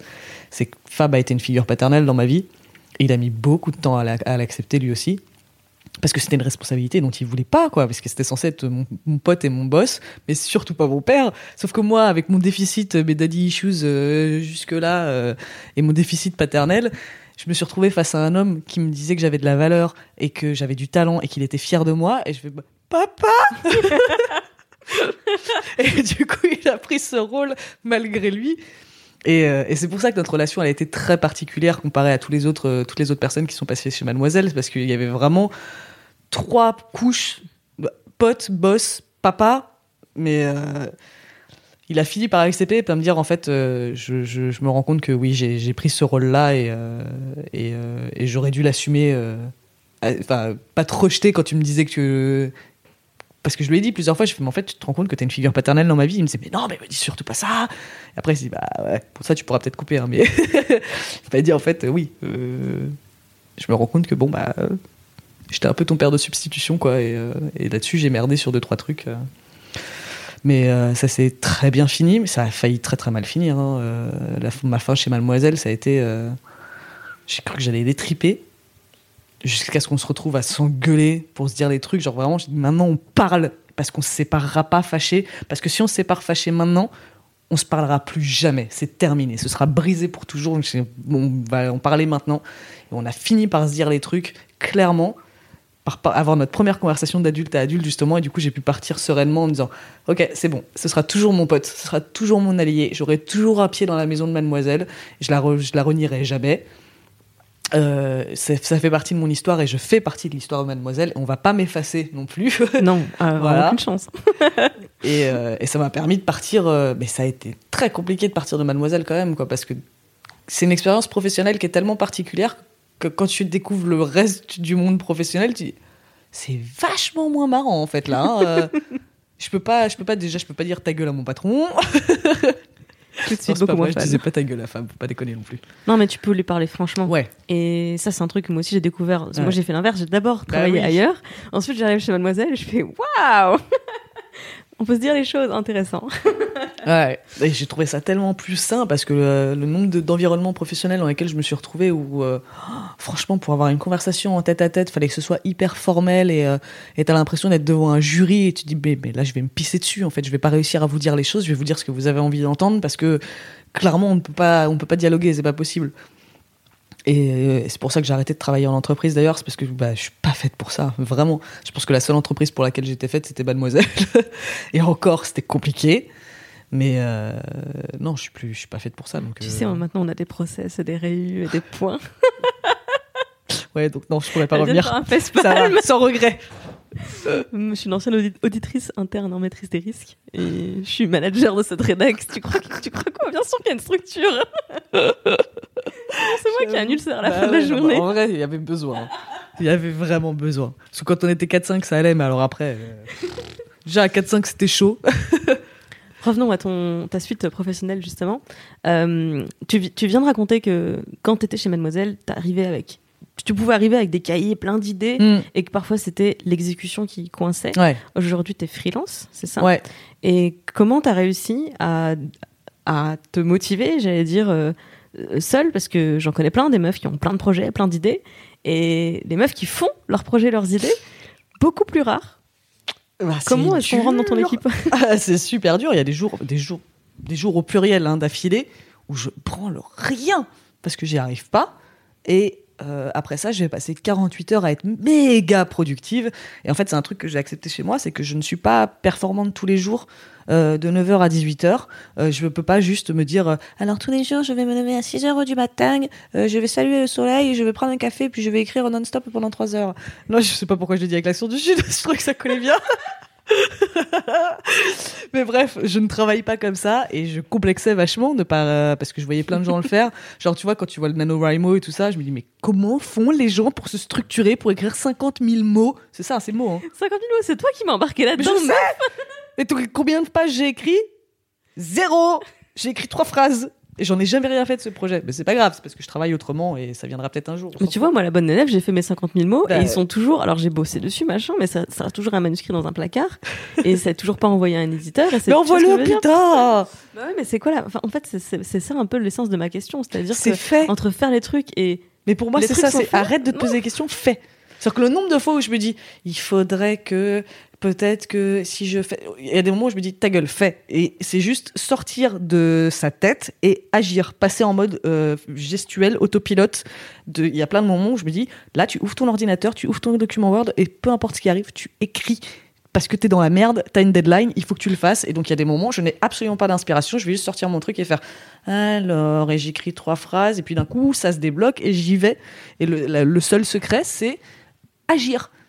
C'est juste se dire, il y a des moments où en fait j'y arrive pas et j'accepte aussi plus facilement les moments où j'y arrive pas parce qu'avant, je passais des journées à rien branler, mais ces journées à rien branler, je les passais à me détester, à me torturer, à m'insulter. J'allais faire des siestes, de, ce qu'on appelle de- dans le, milieu des dépressifs, euh, des siestes de dépression, où tu vas dormir pour éviter de vivre et pour éviter de, de faire face à tes responsabilités. Donc j'allais me coucher, mais sauf que je, je mettais mille ans à m'endormir, tout en ayant le, tous les trucs que je devais faire qui roulaient dans ma tête en disant là t'es pas en train de faire ça, là tu devrais être en train de faire ça, et ben là tu fais pas ça, et ben tu le feras demain. Et ben non, là tu vas te réveiller à 18h en te disant allez c'est bon, il me reste encore euh, plusieurs heures de productivité, mais tu vas rester une heure au lit devant ton téléphone, après tu vas aller te faire à manger, tu vas te poser devant une série, tu vas te rendormir comme une merde. Et je partais mais vraiment dans l'échec total et absolu. Et je me détestais. Sauf que maintenant j'accepte que j'ai j'ai besoin dans mon processus créatif d'avoir des moments de veille où en vrai dans ma tête il se passe plein de trucs, c'est en train de s'assembler c'est en train de, je suis en train de bosser. Peu importe ce que je suis en train de faire, je suis en train de bosser. Et quand je me pose devant ma page, bah, plutôt que d'aller chercher des mots dans le tréfonds de mon cul ou je sais pas où, bah, tout est déjà là en fait parce que j'ai déjà euh, intellectualisé tout le reste et j'ai plus qu'à les poser sur ma page et ça prend vachement moins de temps en action. Donc j'agis moins que beaucoup de gens. En fait, c'est comme le canard, tu vois. Le canard, t'as l'impression qu'il glisse sur l'eau alors qu'en fait, en dessous, il pédale comme un enfoiré. et ben, c'est exactement comme ça. Il y a plein de moments où t'as l'impression que je suis juste en train de rien branler dans mon lit avec mon chat devant des séries. Je pense que tous les gens qui me suivent sur les réseaux sociaux doivent se dire, mais qu'est-ce qu'elle fout à part caresser son chat dans son lit devant des séries, quoi. Eh ben, pas grand chose. mais parce que quand je fais ça, en réalité, je suis en train de taffer et j'ai toujours un carnet à portée de main pour me noter un mot ou deux. Euh, si d'un coup j'ai un éclair de génie qui me frappe, ben, je vais attraper mon, télé, mon ordinateur et je vais brrr, dérouler pendant 20, 30, euh, une heure, euh, 30 minutes, une heure. Et après, je vais peut-être rien faire pendant 5 jours, mais ce que je fais n'est pas vain. Et en général, quand j'envoie des trucs, et c'est un truc que j'ai découvert quand je bossais chez Mademoiselle, mes articles c'était pratiquement que des premiers jets. Je ne me relisais jamais c'était toujours prêt à être envoyé parce que je l'avais tellement pensé, tellement réécrit dans ma tête qu'en vrai, quand je le crache sur papier, c'est bon, il est prêt, il est prêt à sortir. Mon bouquin, Le Grand Mystère des Règles, euh, il y a eu énormément de corrections, de répétitions, de ponctuation et de fautes d'orthographe. euh, des- Oui, des, des fautes de premier jet, donc. Voilà. Mais il n'y a pas eu à réécrire la structure et le fond, en fait. On n'a pas modifié de phrase, on n'a pas enlevé de paragraphe. C'est pratiquement euh, juste comme je l'ai sorti, il a été publié, juste corrigé pour qu'il soit plus beau euh, et qu'il n'y ait pas de faute. Et les répétitions, parce que ça, vraiment, j'ai un gros problème avec les répétitions. Mais euh, parce que je l'ai tellement pensé, ce livre, que quand je l'ai écrit, il était prêt, c'est bon. Il aurait pu être publié comme, tel quel. Ok, donc ce que je retiens, c'est que pour réussir à agir, je peux commencer par tuer les, les bruits parasites que Ouais. je crée moi-même, qui sont, euh, mais de toute façon, euh, à quoi bon, ça sert à rien, t'es incapable, t'es nul. Ça, tu fermes sa grosse gueule parce qu'elle sert à rien, cette personne, cette petite voix de merde là. Elle ne dit que des trucs pourris qui ne servent à rien du tout. Ok, donc ça c'est la peur de l'échec. Et la peur de réussite, c'est oui, mais attends, parce que si t'envoies ça maintenant à telle personne et que derrière faut retravailler, mais t'auras pas le temps, et c'est commencer à faire des plans sur la comète et de se dire, Oh, je suis pas prête pour ce qui peut suivre, donc je ne bouge pas. voilà. Ok, très bien. Ouais, mais c'est vrai que moi, ça, ça c'est ce que ça m'a fait quand j'ai envoyé mon bouquin. Je me suis dit, ah, ça y est, j'ai fini. Et après, j'ai compris que non, non, il y avait les corrections. correction 1, correction 2, correction 3, correction 1000, euh, la couverture, le machin. Faut écrire la quatrième de couve et qu'est-ce qu'on met dans ta bio? Et je fais, je vais, non, j'ai fini, j'ai donné. Je veux plus, je voulais plus y toucher, j'en pouvais plus, ça me sortait par tous les trous.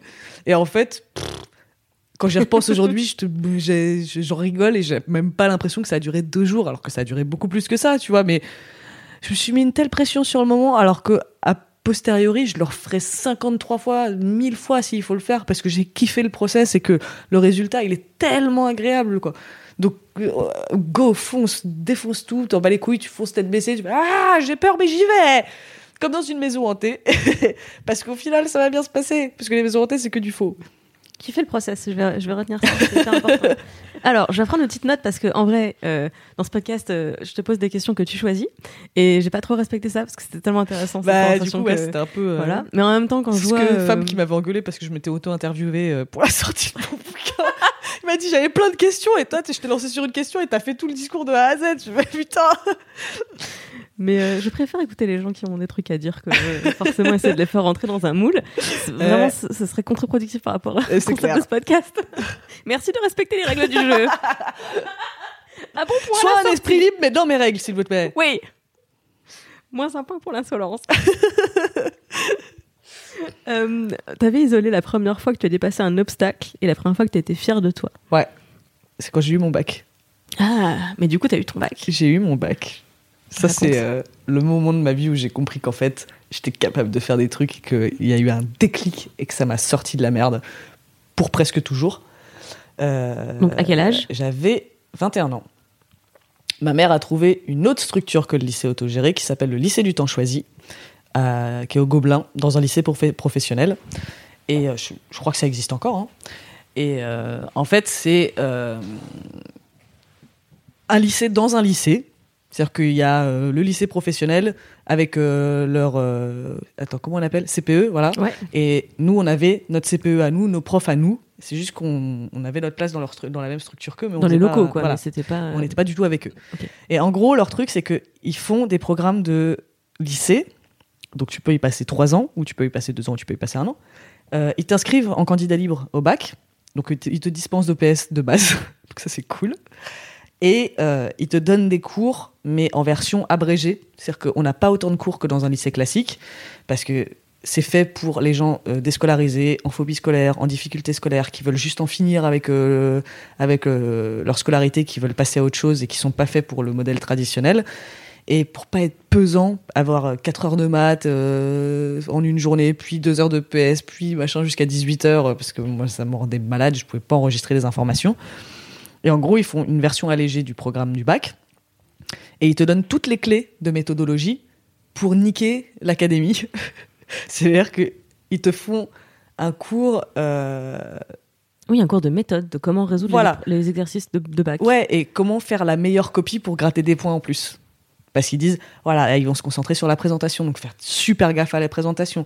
Vous faites vos titres avec euh, le genre euh, euh, alinéa, machin, mon cul, euh, genre saut de ligne tout ça, tout, tout le respect du format, euh, les codes couleurs à employer, Euh, L'ordre de démonstration, voilà. maths, les- lire un barème pour euh, faire les questions qui rapportent les points. Exactement. Donc vraiment, valent un il te, il, te, il te file tous les cheat codes en fait. Après, tu peux pas inventer le contenu. hein. Par contre, si t'as pas, euh, si t'as pas révisé, t'es dans la merde. Tu peux faire une très belle copie, mais si c'est pour écrire euh, ta journée euh, chez Carrefour, bah, ça marchera pas. Non, mais c'est vrai que quand tu as les bonnes méthodes, le 10 est à ta portée. Je dis pas Exactement. que c'est facile, mais c'est tu peux réussir à avoir 10 à une copie de bac en n'ayant pas forcément compris Ouais. le fond. Parce que tu peux faire un petit peu de charabia, mais on verra ta bonne foi parce que t'as fait un truc super bran- bien branlé. Et c'est rien que ça. Les correcteurs, ils ont tellement de torchons et ils en corrigent 40 milliards par jour que quand ils envoient une belle, ils sont contents. Et rien que pour ça, ils ont. euh, Ce qui est injuste en réalité, hein, parce qu'il y a des gens. Mhm. Qui ont des difficultés d'écriture et, euh, et, euh, et qui se font défoncer à cause de ça alors que leur copie elle est très bonne mais le nombre de fois où j'ai entendu euh, des élèves à qui on dit mais non mais c'est un torchon je vais pas noter ça alors que c'est des gens qui ont juste du Une, mal écri- quoi ouais, une écriture un peu spéciale. voilà, ils quoi. ont des problèmes euh, psychomoteurs, ou alors ils sont juste, euh, ils ont des problèmes. Enfin, je, je connais pas exactement le nom des problèmes qui peuvent engendrer ce genre de, de, de trucs, mais je sais que ça existe et je trouve ça horrible de disqualifier un élève là-dessus, quoi. Mais bon, du coup, Oui, donc effectivement, sur une copie de bac, en général, sur un sujet de bac, il y a 10 points qui se baladent, qui sont pas faciles à obtenir, mais qui sont accessibles. Exactement. Tu vois, une définition, ceci, c'est cela. exactement ce c'est- que nos profs nous avaient dit. C'est vraiment le genre les niveaux secrets de Mario, quoi. Ouais. Si tu vas au bon endroit, tu peux récupérer des pièces en plus. Et ben là, c'est exactement ça. Et en fait, c'était géré par des profs qui détestent l'éducation nationale. Oups. Voilà. Donc ça, c'était cool. et qui comprenaient vraiment qu'on en est ras-le-bol. Donc on avait tous entre 16 et euh, 25 ans, je dirais, dans cette, euh, dans cette classe. Et j'ai pu faire première et terminale en une année. Parce que du coup, j'avais raté, euh, je m'étais arrêté à la seconde. Et j'ai séché quand même euh, le 60, ouais, 50-60% des cours, je pense. Euh, alors qu'il n'y en avait pas beaucoup, hein, mais parce que j'y arrivais pas. J'arrivais pas, j'ai inventé des excuses, je mentais sans arrêt, genre mon père est malade, euh, ma mère elle s'est cassée la cheville, euh, j'ai mal au ventre.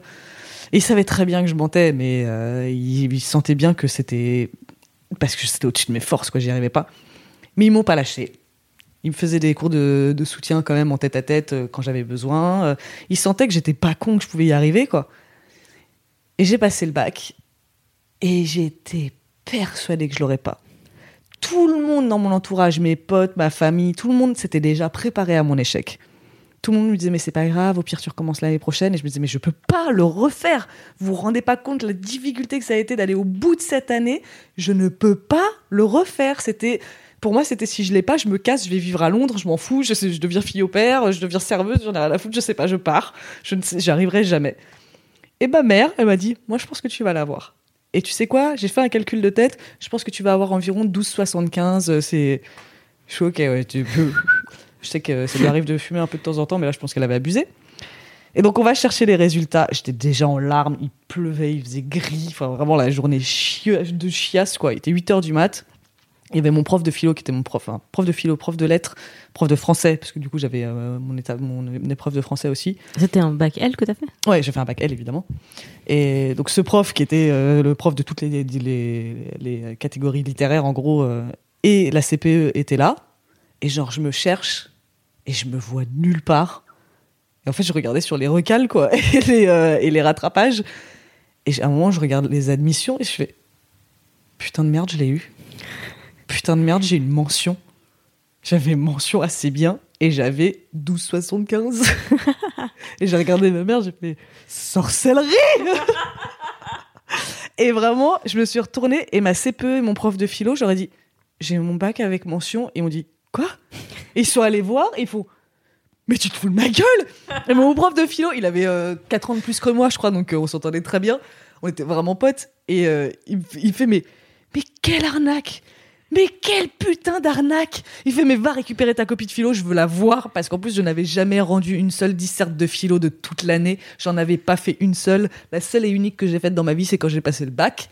J'avais pas lu les bouquins qui étaient au, programme euh, en lettres.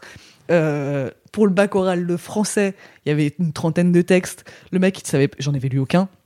Le mec, il commence à feuilleter les trucs en disant alors qu'est-ce qu'on va faire? Euh, Jacques le fataliste. Et là, j'ai fait oh il m'a dit quoi, vous aimez bien? Je fais ouais, c'est un de mes bouquins préférés, ce qui était vrai à l'époque. Il fait oh bah pour une fois qu'il y a quelqu'un qui aime bien Diderot et du coup juste coup de chat. et on a pu parler de Diderot pendant une heure. Et euh, pour l'épreuve de lettres, c'était sur euh, les liaisons dangereuses. Un de mes films préférés, c'est Sex en et du coup, j'ai eu mon bac grâce à ça. Parce que tout ce que je savais des liaisons dangereuses, c'était ce que j'avais vu. Bon, j'avais vu le film avec euh, John Malkovich et tout aussi, mais une fois, alors que Sex Attention, je le connais par cœur. Et j'avais vaguement lu un passage au pif dans le bouquin où ça parlait de rouge et noir ou je sais pas quoi. Et la question portait sur la symbolique du rouge et noir dans le bouquin. J'ai fait, non, mais sérieusement, j'ai vraiment la plus grosse chatte du monde. J'ai eu 17 en lettres, j'ai eu 14 en philo. j'ai tout éclaté.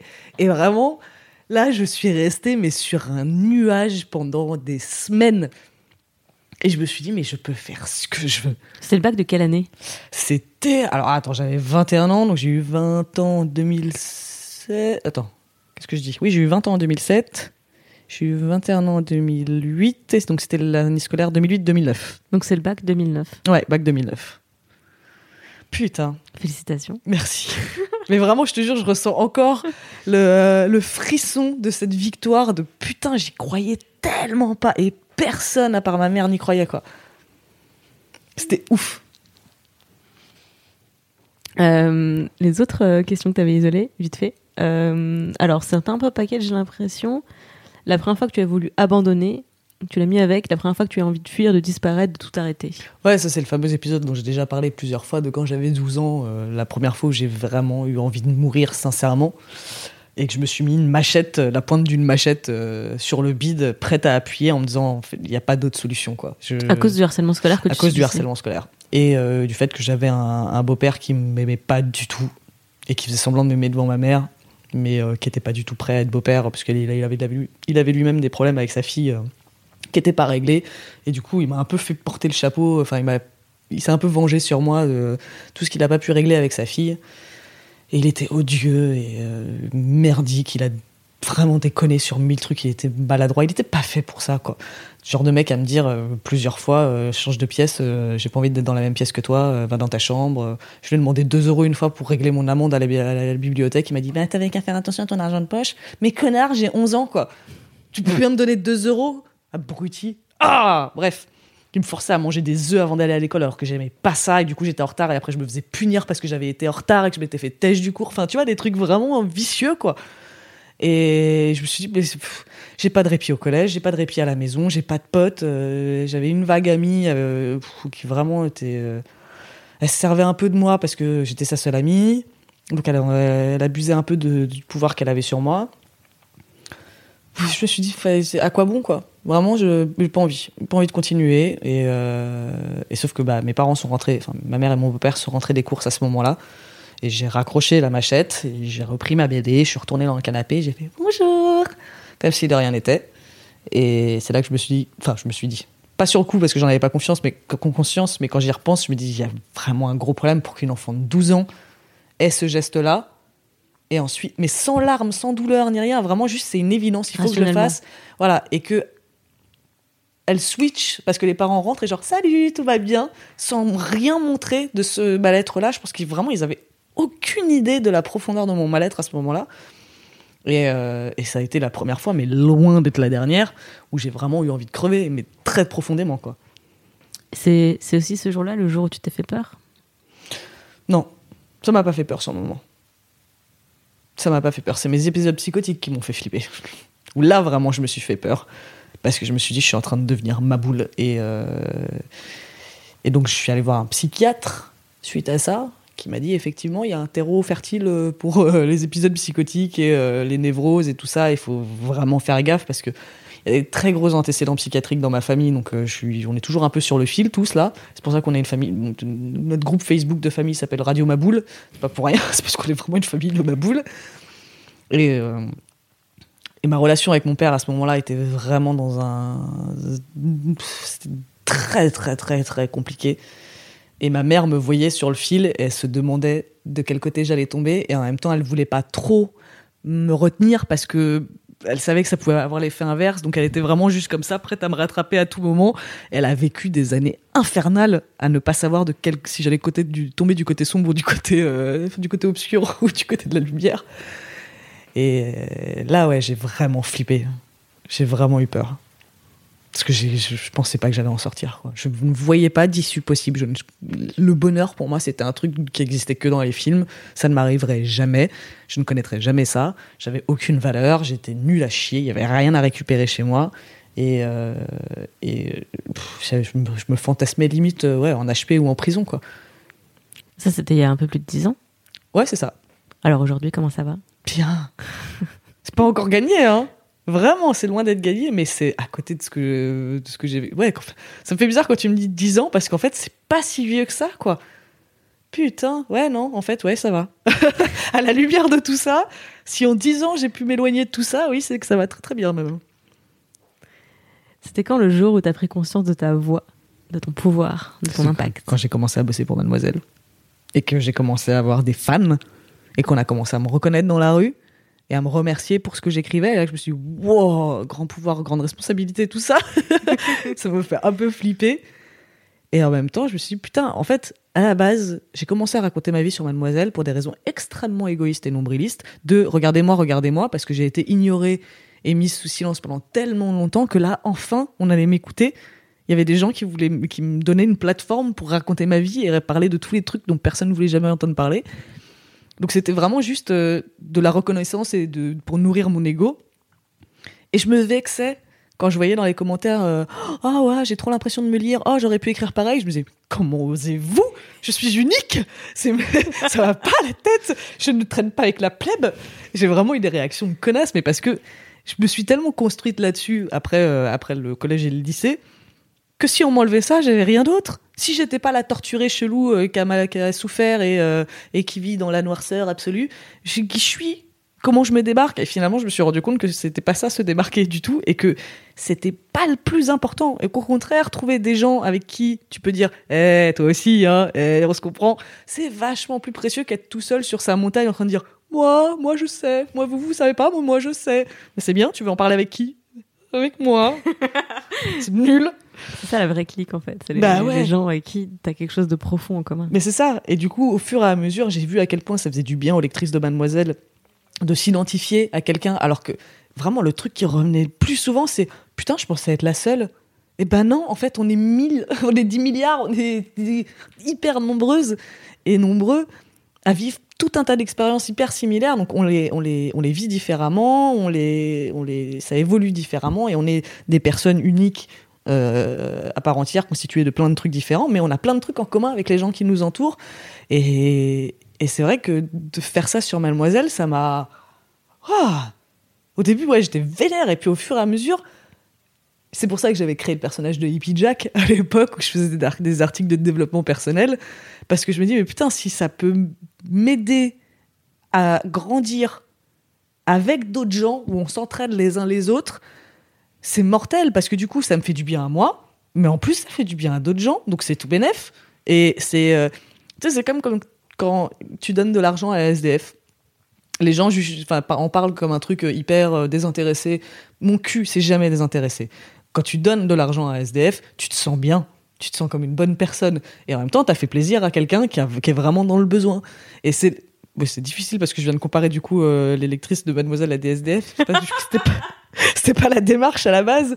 Mais euh, enfin, tu vois, ce, truc de je donne et en même temps, je prends une satisfaction perso- personnelle du fait euh, d'avoir fait quelque chose de bien. Et ça, c'est un truc dont on parle peu.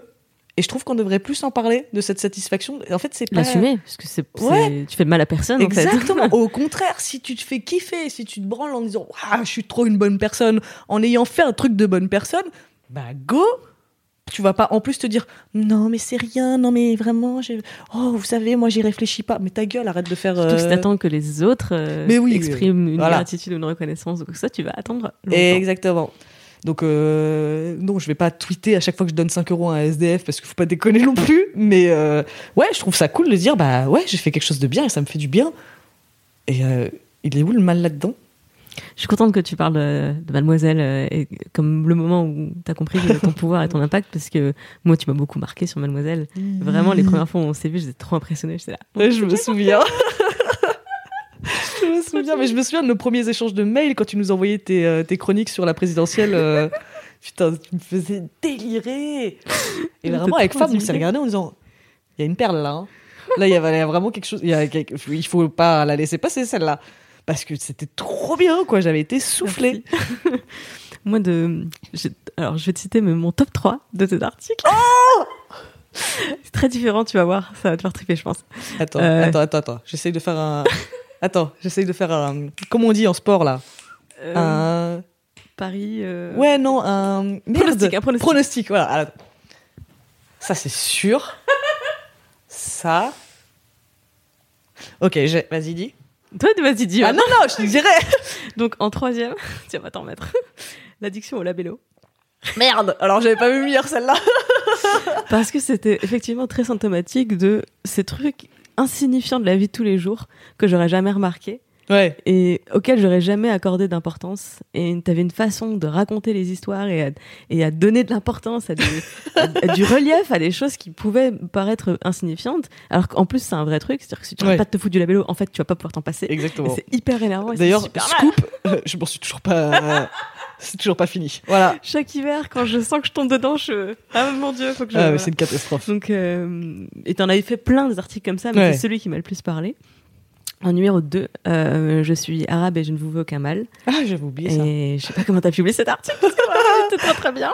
Donc c'était au lendemain des attentats. Alors c'était l'agression. euh, Oui, c'était euh, Mera. C'était Mera, ouais. Ouais. Et euh, putain, cet, cet article, il était, il était magnifique et c'était une voix que, qui manque tellement en fait. De, tu sais, tout, en fait, c'est les voix qu'on n'entend pas. Ouais. C'est les voix du vivre ensemble et de oh, vraiment on arrête d'avoir peur les uns des autres. Et t'écris ça cinq ans avant le 13 novembre et avant Charlie Hebdo, avant le 13 novembre. Et c'est Ouais. vraiment, moi, je, je sais que je suis jamais tombée dans cette peur de l'autre grâce à des textes comme celui-là. En fait, Ah, c'est pour ça que vraiment, je, je l'ai en très très haute estime. Merci Oh, beaucoup. bah, merci. Et, je l'ai euh, écrit en chialant cet article. je- Putain, je suis arrivée un matin, j'étais en larmes et c'est Fab qui m'a prise dans son bureau et qui m'a dit Faut peut-être que t'en fasses quelque chose. J'arrive pas, j'arrive pas. Il fait Non, mais pose-toi et écris. Qu'est-ce qui t'énerve? Pourquoi t'es vénère? Pourquoi t'es. Ah Donc j'ai craché, tout ça dans son bureau. Puis après, je suis allée m'asseoir et j'ai défoncé ce truc-là. Et il m'a dit Bah, top, on publie. Voilà. Point. Non mais parfait. Et euh, numéro 1, je le cite très régulièrement, euh, le harcèlement de rue, cet épisode de banalité. Mais non, putain, j'avais pas vu venir. hein. Celui-là, il est pareil, c'est un fondateur de la ligne édito de Mademoiselle. Ouais, c'est ce que Fab me rappelle la souvent. première euh. à avoir fait cet article à une époque où personne ne, ne mettait ce mot-là euh, sur ce Ouais. phénomène. Euh, je raconte aussi beaucoup l'histoire que Fab m'a racontée, qui était lui vous vannait un petit peu en disant Ouais. oh là là, c'est des compliments. Et pareil, Ouais. vraiment tu te tais, je t'explique, tu te tais, tu te t'expliques. Et je raconte ça à tous les gens qui disent mais en fait si vous avez un homme à la tête du magazine, euh, ça peut pas marcher parce qu'en fait il connaît pas. Et je fais vraiment tu connais pas? Les meufs de ce magazine qui ne Non, se, se on lui laissaient a pas. bien euh, défoncé la gueule à chaque fois qu'il disait un mot de traviole, euh, il s'en prenait plein la poire. Quoi. Et lui, de cette, cette attitude de ne pas venir dire derrière, non, en fait, je sais, c'est vous qui avez tort, mais Ouais. plutôt dire, ok, en fait, vas-y, raconte, explique. Oui, en fait, il voit une voix, deux voix, trois voix qui s'élèvent, il fait Ok, donc là, il y a quatre personnes qui sont en train de me soutenir mordicus que j'ai tort. Peut-être que finalement j'ai tort. et c'est un réflexe qui est vraiment pas con. Et finalement, c'est il y a plein de fois, il y a plein d'articles qui sont nés comme ça où j'aurais dit ouais, je sais pas. Et là, t'as tout le monde qui fait bah si en fait. Et qui se dit attendez, ah bon? Il y a toute l'équipe qui bon, ok, très bien. Je ferme ma gueule. Faites-le, on va voir.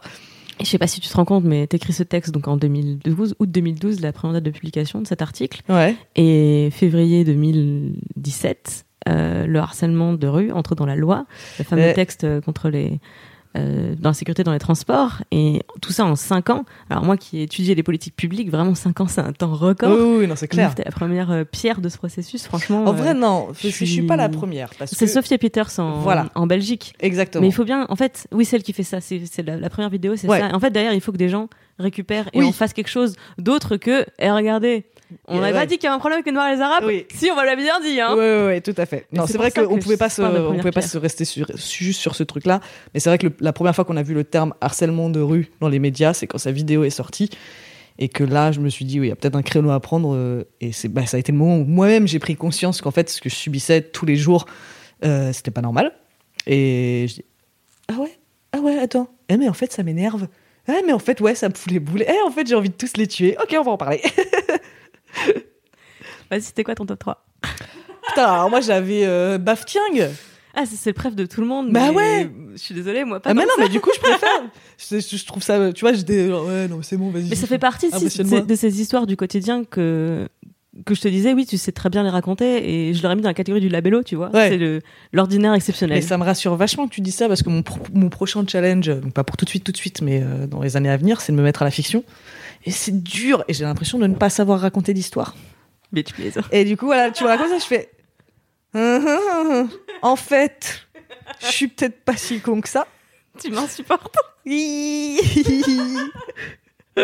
vois ce que femme a suivi pendant des années. Mais maintenant, j'en prends conscience plus vite, tu vois. J'arrive plus vite. au- Ah, attends une seconde. Peut-être que la première voix, c'était pas la bonne. La confiance est un muscle qui se travaille. Exactement. Donc, euh, ouais, j'avais Baftiang en tête. J'avais euh, mon agression. Mm. Parce que c'est le truc qui m'a fait euh, complètement décoller et sortir de la sphère mademoiselle et euh, qui fait que il y a des gens encore aujourd'hui qui me disent oui je t'ai découvert bah, à cause du truc qui était arrivé ils arrivent pas genre vraiment ils ont du mal à me dire mais ouais te rappelles quand tu t'es fait péter la gueule c'est grâce à ça que je te connais alors que je le vis très bien hein, mais je comprends leur pudeur et euh, j'allais dire l'autre parce que c'est dans mon souvenir c'était celui qui avait le plus de big up c'était euh, ma lettre colonel réel Ah oui. je me souviens qu'il était toujours dans mon top Et je me disais, putain, j'ai écrit des trucs plus importants que ça quand même, mais bon. Quoique, non, si, j'ai quand même défendu euh, les discours sur l'avortement, mais. Après, j'ai dit des conneries sur Mademoiselle aussi, hein. notamment sur le, le terme Mademoiselle. J'ai écrit une longue tribune contre euh, la suppression du terme Mademoiselle des formulaires administratifs. Et je veux pas qu'on l'enlève cet article parce que pour moi, c'est, c'est, je veux que mon cheminement soit public. Je veux pas dire non, mais j'ai la science infuse. Vraiment, je pense les mêmes choses depuis dix ans. Je euh, suis née parfaite. voilà, je le pensais avant tout le monde. Non, je dis de la merde, j'ai dit de la merde, j'en dis encore, j'en dirai encore. Et euh, je veux surtout pas qu'on m'enlève mon droit à dire de la merde. Par contre, oui, si j'en dis, dites-moi que j'en dis. Dites-moi pourquoi j'en dis et je ferai tout mon possible pour ne plus le faire et corriger. Tu vois, petit à petit, je corrige. Mais pitié, ne- n'attendez pas de moi que je dise pas de merde, quoi. Mais c'est un truc que j'appréciais énormément euh, dans tes articles et toute la période euh, pendant laquelle tu as contribué sur Mademoiselle. hein, c'est le côté. Mademoiselle, c'était un magazine d'opinion. Et enfin, c'est toujours un magazine Mhm. d'opinion, hein, je, je trouve, hein, mais de de venir euh, voilà ce que je pense voilà mon expérience voilà ma vie voilà ce que je pense et sans euh, prêter autre chose que de l'expérience et de l'opinion tu vois Ouais. et je, moi, je me bats toujours aujourd'hui, mais on n'a plus la même audience et c'est, il y a plus de pression du coup, mais je me bats toujours pour que ce soit lu comme ça, ce soit lu comme, en fait, c'est mon avis et je le masque pas. Je, je signe Clémence Bodoc, je dis je, euh, je dis personnellement et je ne vous fais pas des tournures passives avec Ouais, des, ça, on peut que penser que et on devrait dire que. Mais ça et, passe plus, ça. et ça n'est pas une, enfin, je ne suis pas en train de vous expliquer quoi penser, je suis en train de vous dire, de vous communiquer ma pensée, ce qui Mhm. est totalement différent.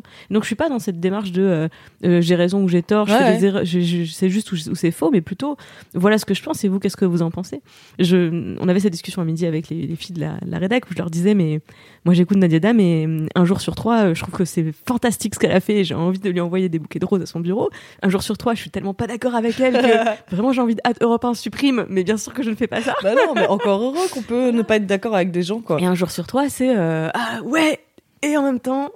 Euh, je non, mais tu vois, c'est ça qui me quoi. rend ouf, c'est qu'à partir du moment où les gens ont été d'accord avec toi un certain nombre de fois d'affilée, le jour où ils sont pas d'accord, eh ben ils vont te le reprocher, te le mettre en pleine gueule et c'est de ta faute. Tu dis mais putain, en fait, je t'ai pas imposé ces attentes que t'as de moi. Je comprends qu'en étant, qu'en ayant la notoriété que j'ai et en m'étant positionné sur certains sujets, on attend un truc de moi et on, on a une image de moi qui est ce qu'elle est. Mais c'est pas ma responsabilité de vous décevoir ou de vous satisfaire en fait. Je suis un putain d'être humain à l'échelle humaine. Je suis une chiure de mouche posée sur une crotte de nez. Je suis rien du tout. Euh, avant moi, il y a eu 10 milliards de trucs. Avant moi, il y en aura encore 10 milliards et on se souviendra pas de moi. Et c'était tant mieux parce que ça voudrait dire qu'il y aurait eu des choses mille fois plus importantes qui sont arrivées. J'ai pas la, vocation d'être euh, un personnage historique inoubliable. Loin de là. C'est beaucoup trop de pression. et, euh, et ça me rend ouf que les gens se retournent à ce point contre toi parce que d'un coup, ils sont plus d'accord avec toi. Alors que bah, peut-être pe- pendant un moment, on a avancé en parallèle et en fait, on va dévier parce que les parcours sont différents, les opinions sont différentes et c'est pas grave. À ce moment-là, tu me laisses de côté, tu me, tu m'unfollow, tu me vires, tu dis bon, bah, je suis plus d'accord avec, ça colle plus du tout avec mon opinion. Je vais arrêter de lire ce qu'elle fait, de soutenir ce qu'elle fait, puis je vais me trouver d'autres euh, d'autres gens à lire et à soutenir et à aimer et tout ça. Et j'ai pas besoin qu'ils me signalent que leur, Leur désamour pour moi, en fait.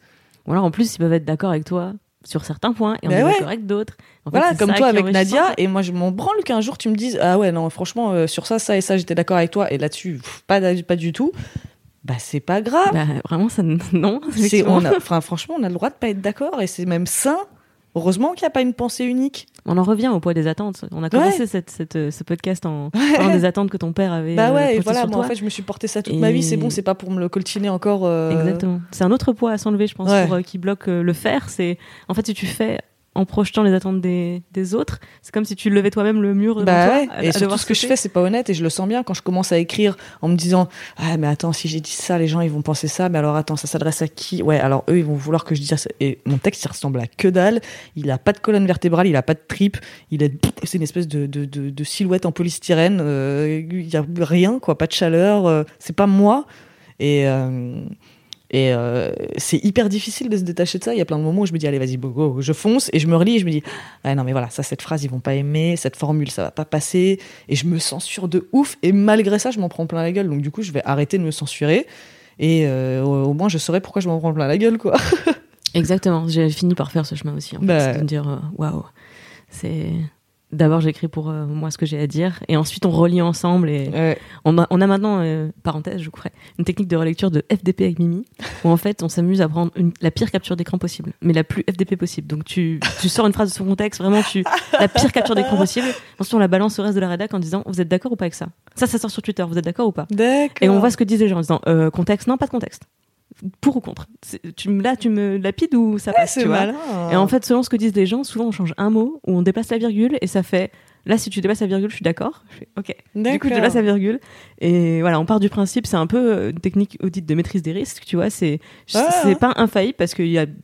Ça, parfois, c'est un autre screen qui va être fait, tu vois. Mais on a essayé entre nous de se dire vas-y, le truc le plus pété. Je veux te faire du mal, je veux euh, te sortir tes propos de son contexte. Qu'est-ce que je fais, tu vois? Là, tout Ah, à l'heure, je coupe, con. tu vois. Je coupe euh, la partie où tu fais la comparaison avec les fusillades aux États-Unis. Si tu veux, je coupe. Parfait, je coupe. Et je balance sur les réseaux sociaux. euh, Jack Parker, excuse Ouais, les moi fusillades. comprends, hein, y a pas de souci. Franchement, si j'avais eu un Aquin, je l'aurais fait aussi. Hein. euh. Voilà, je te l'offre celle-là. On la garde. Il est temps de conclure cette. euh, oui, putain, ça fait entretien 10 qui- millions d'années, j'ai tellement parlé. de ce que je veux faire en termes de durée, mais c'est pas grave. Qu'est-ce que on a décidé qu'on allait désobéir et pas respecter les règles. Euh, c'est quoi le pire conseil qu'on t'ait donné? Sois mystérieuse. Ok, qui t'a dit Mon ça? père, À quel âge t'as dit ça? Toute ma vie. Sois mystérieuse. Ouais. Mais ça veut dire quoi? Ça veut dire ne dévoile pas trop de choses de toi parce que les gens vont l'utiliser contre toi. Euh, parce que s'ils voient tout d'un coup, bah il y a plus rien à voir après. Euh, il fallait vraiment que j'ai cette aura de genre euh, Hum, qui était-elle Elle m'intrigue, Hum, hum, hum, fille de film quoi. Et, et sauf que j'ai fait l'inverse. Mais j'ai fait tellement l'opposé. Et T'avais un pseudo, c'était mystérieux. Ouais. Je montrais pas du tout ma gueule dans chaque article à chaque occasion parce qu'en plus n'importe quoi. Je, franchement sur Mademoiselle, il y a eu ma gueule 10 milliards de fois tellement je voulais qu'on me voie quoi. Et ça heureusement mon père n'a eu internet que genre sur les deux dernières années de sa vie, je crois.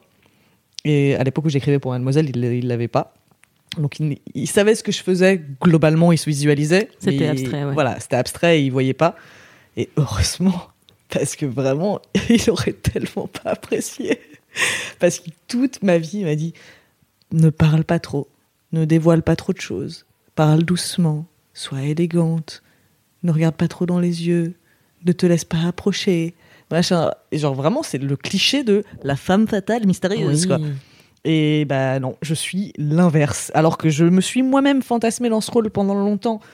Quand je, je visualisais le truc et je fais ouais grave, je vais être dans un coin du bar, dans la pénombre, dans la fumée de ma cigarette. Et on viendra me dire comment t'appelles-tu, je dirais devine et je partirais dans un volute de fumée.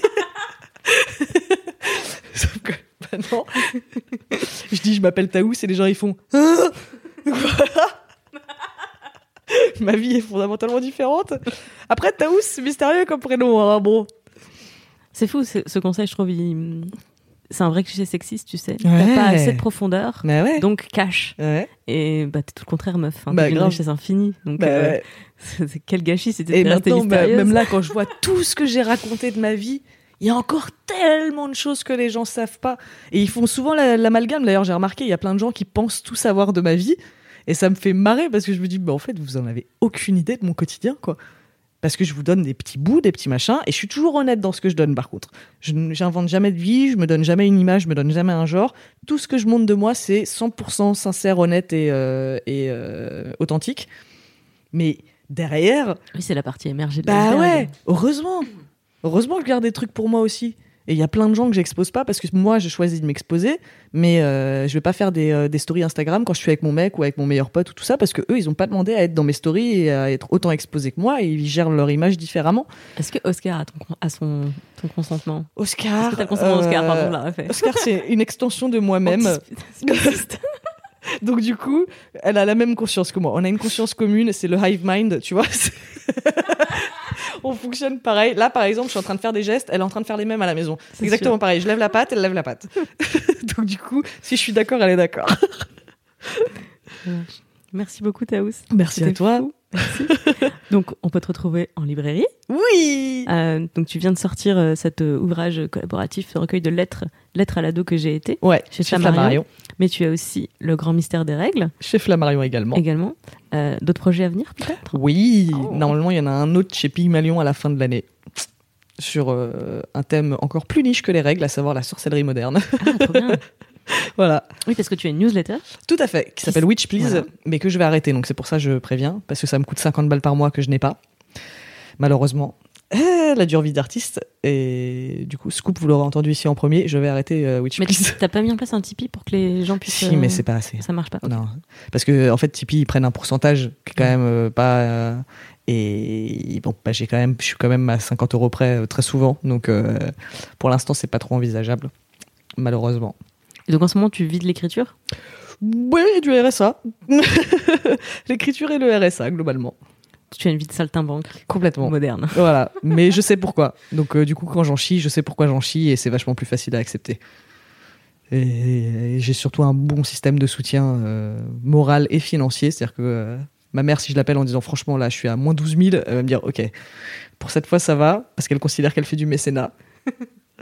parce qu'elle sait que je bosse, je suis pas, euh, elle me me file pas de la thune juste parce que je branle rien, c'est parce que je bosse comme une tarée et que malheureusement c'est un milieu dans lequel bah, il faut taffer longtemps avant de pouvoir vraiment bien gagner sa vie. Mais, euh, mais voilà, je sais pourquoi je le fais, du coup je le vis bien. Eh bien, vraiment hâte de découvrir la suite de tes projets. Merci. À très bientôt pour euh, un prochain épisode. Oui. L'année prochaine, hein, je suis sûre. On Mais oui. faire une mise à jour sans problème. Deux par an à peu près, je vais en sortir. Merci beaucoup, c'était super intéressant. Merci à toi. Bisous. Bisous. Sois gentille, dis merci, fais un bisou, c'est fini pour aujourd'hui. Merci pour ton écoute. Si ça t'a plu, n'hésite pas à me le dire dans les commentaires sur mademoiselle.com, sur YouTube ou encore sur iTunes avec 5 étoiles. Ça me fait plaisir et ça permet au podcast de gagner en notoriété.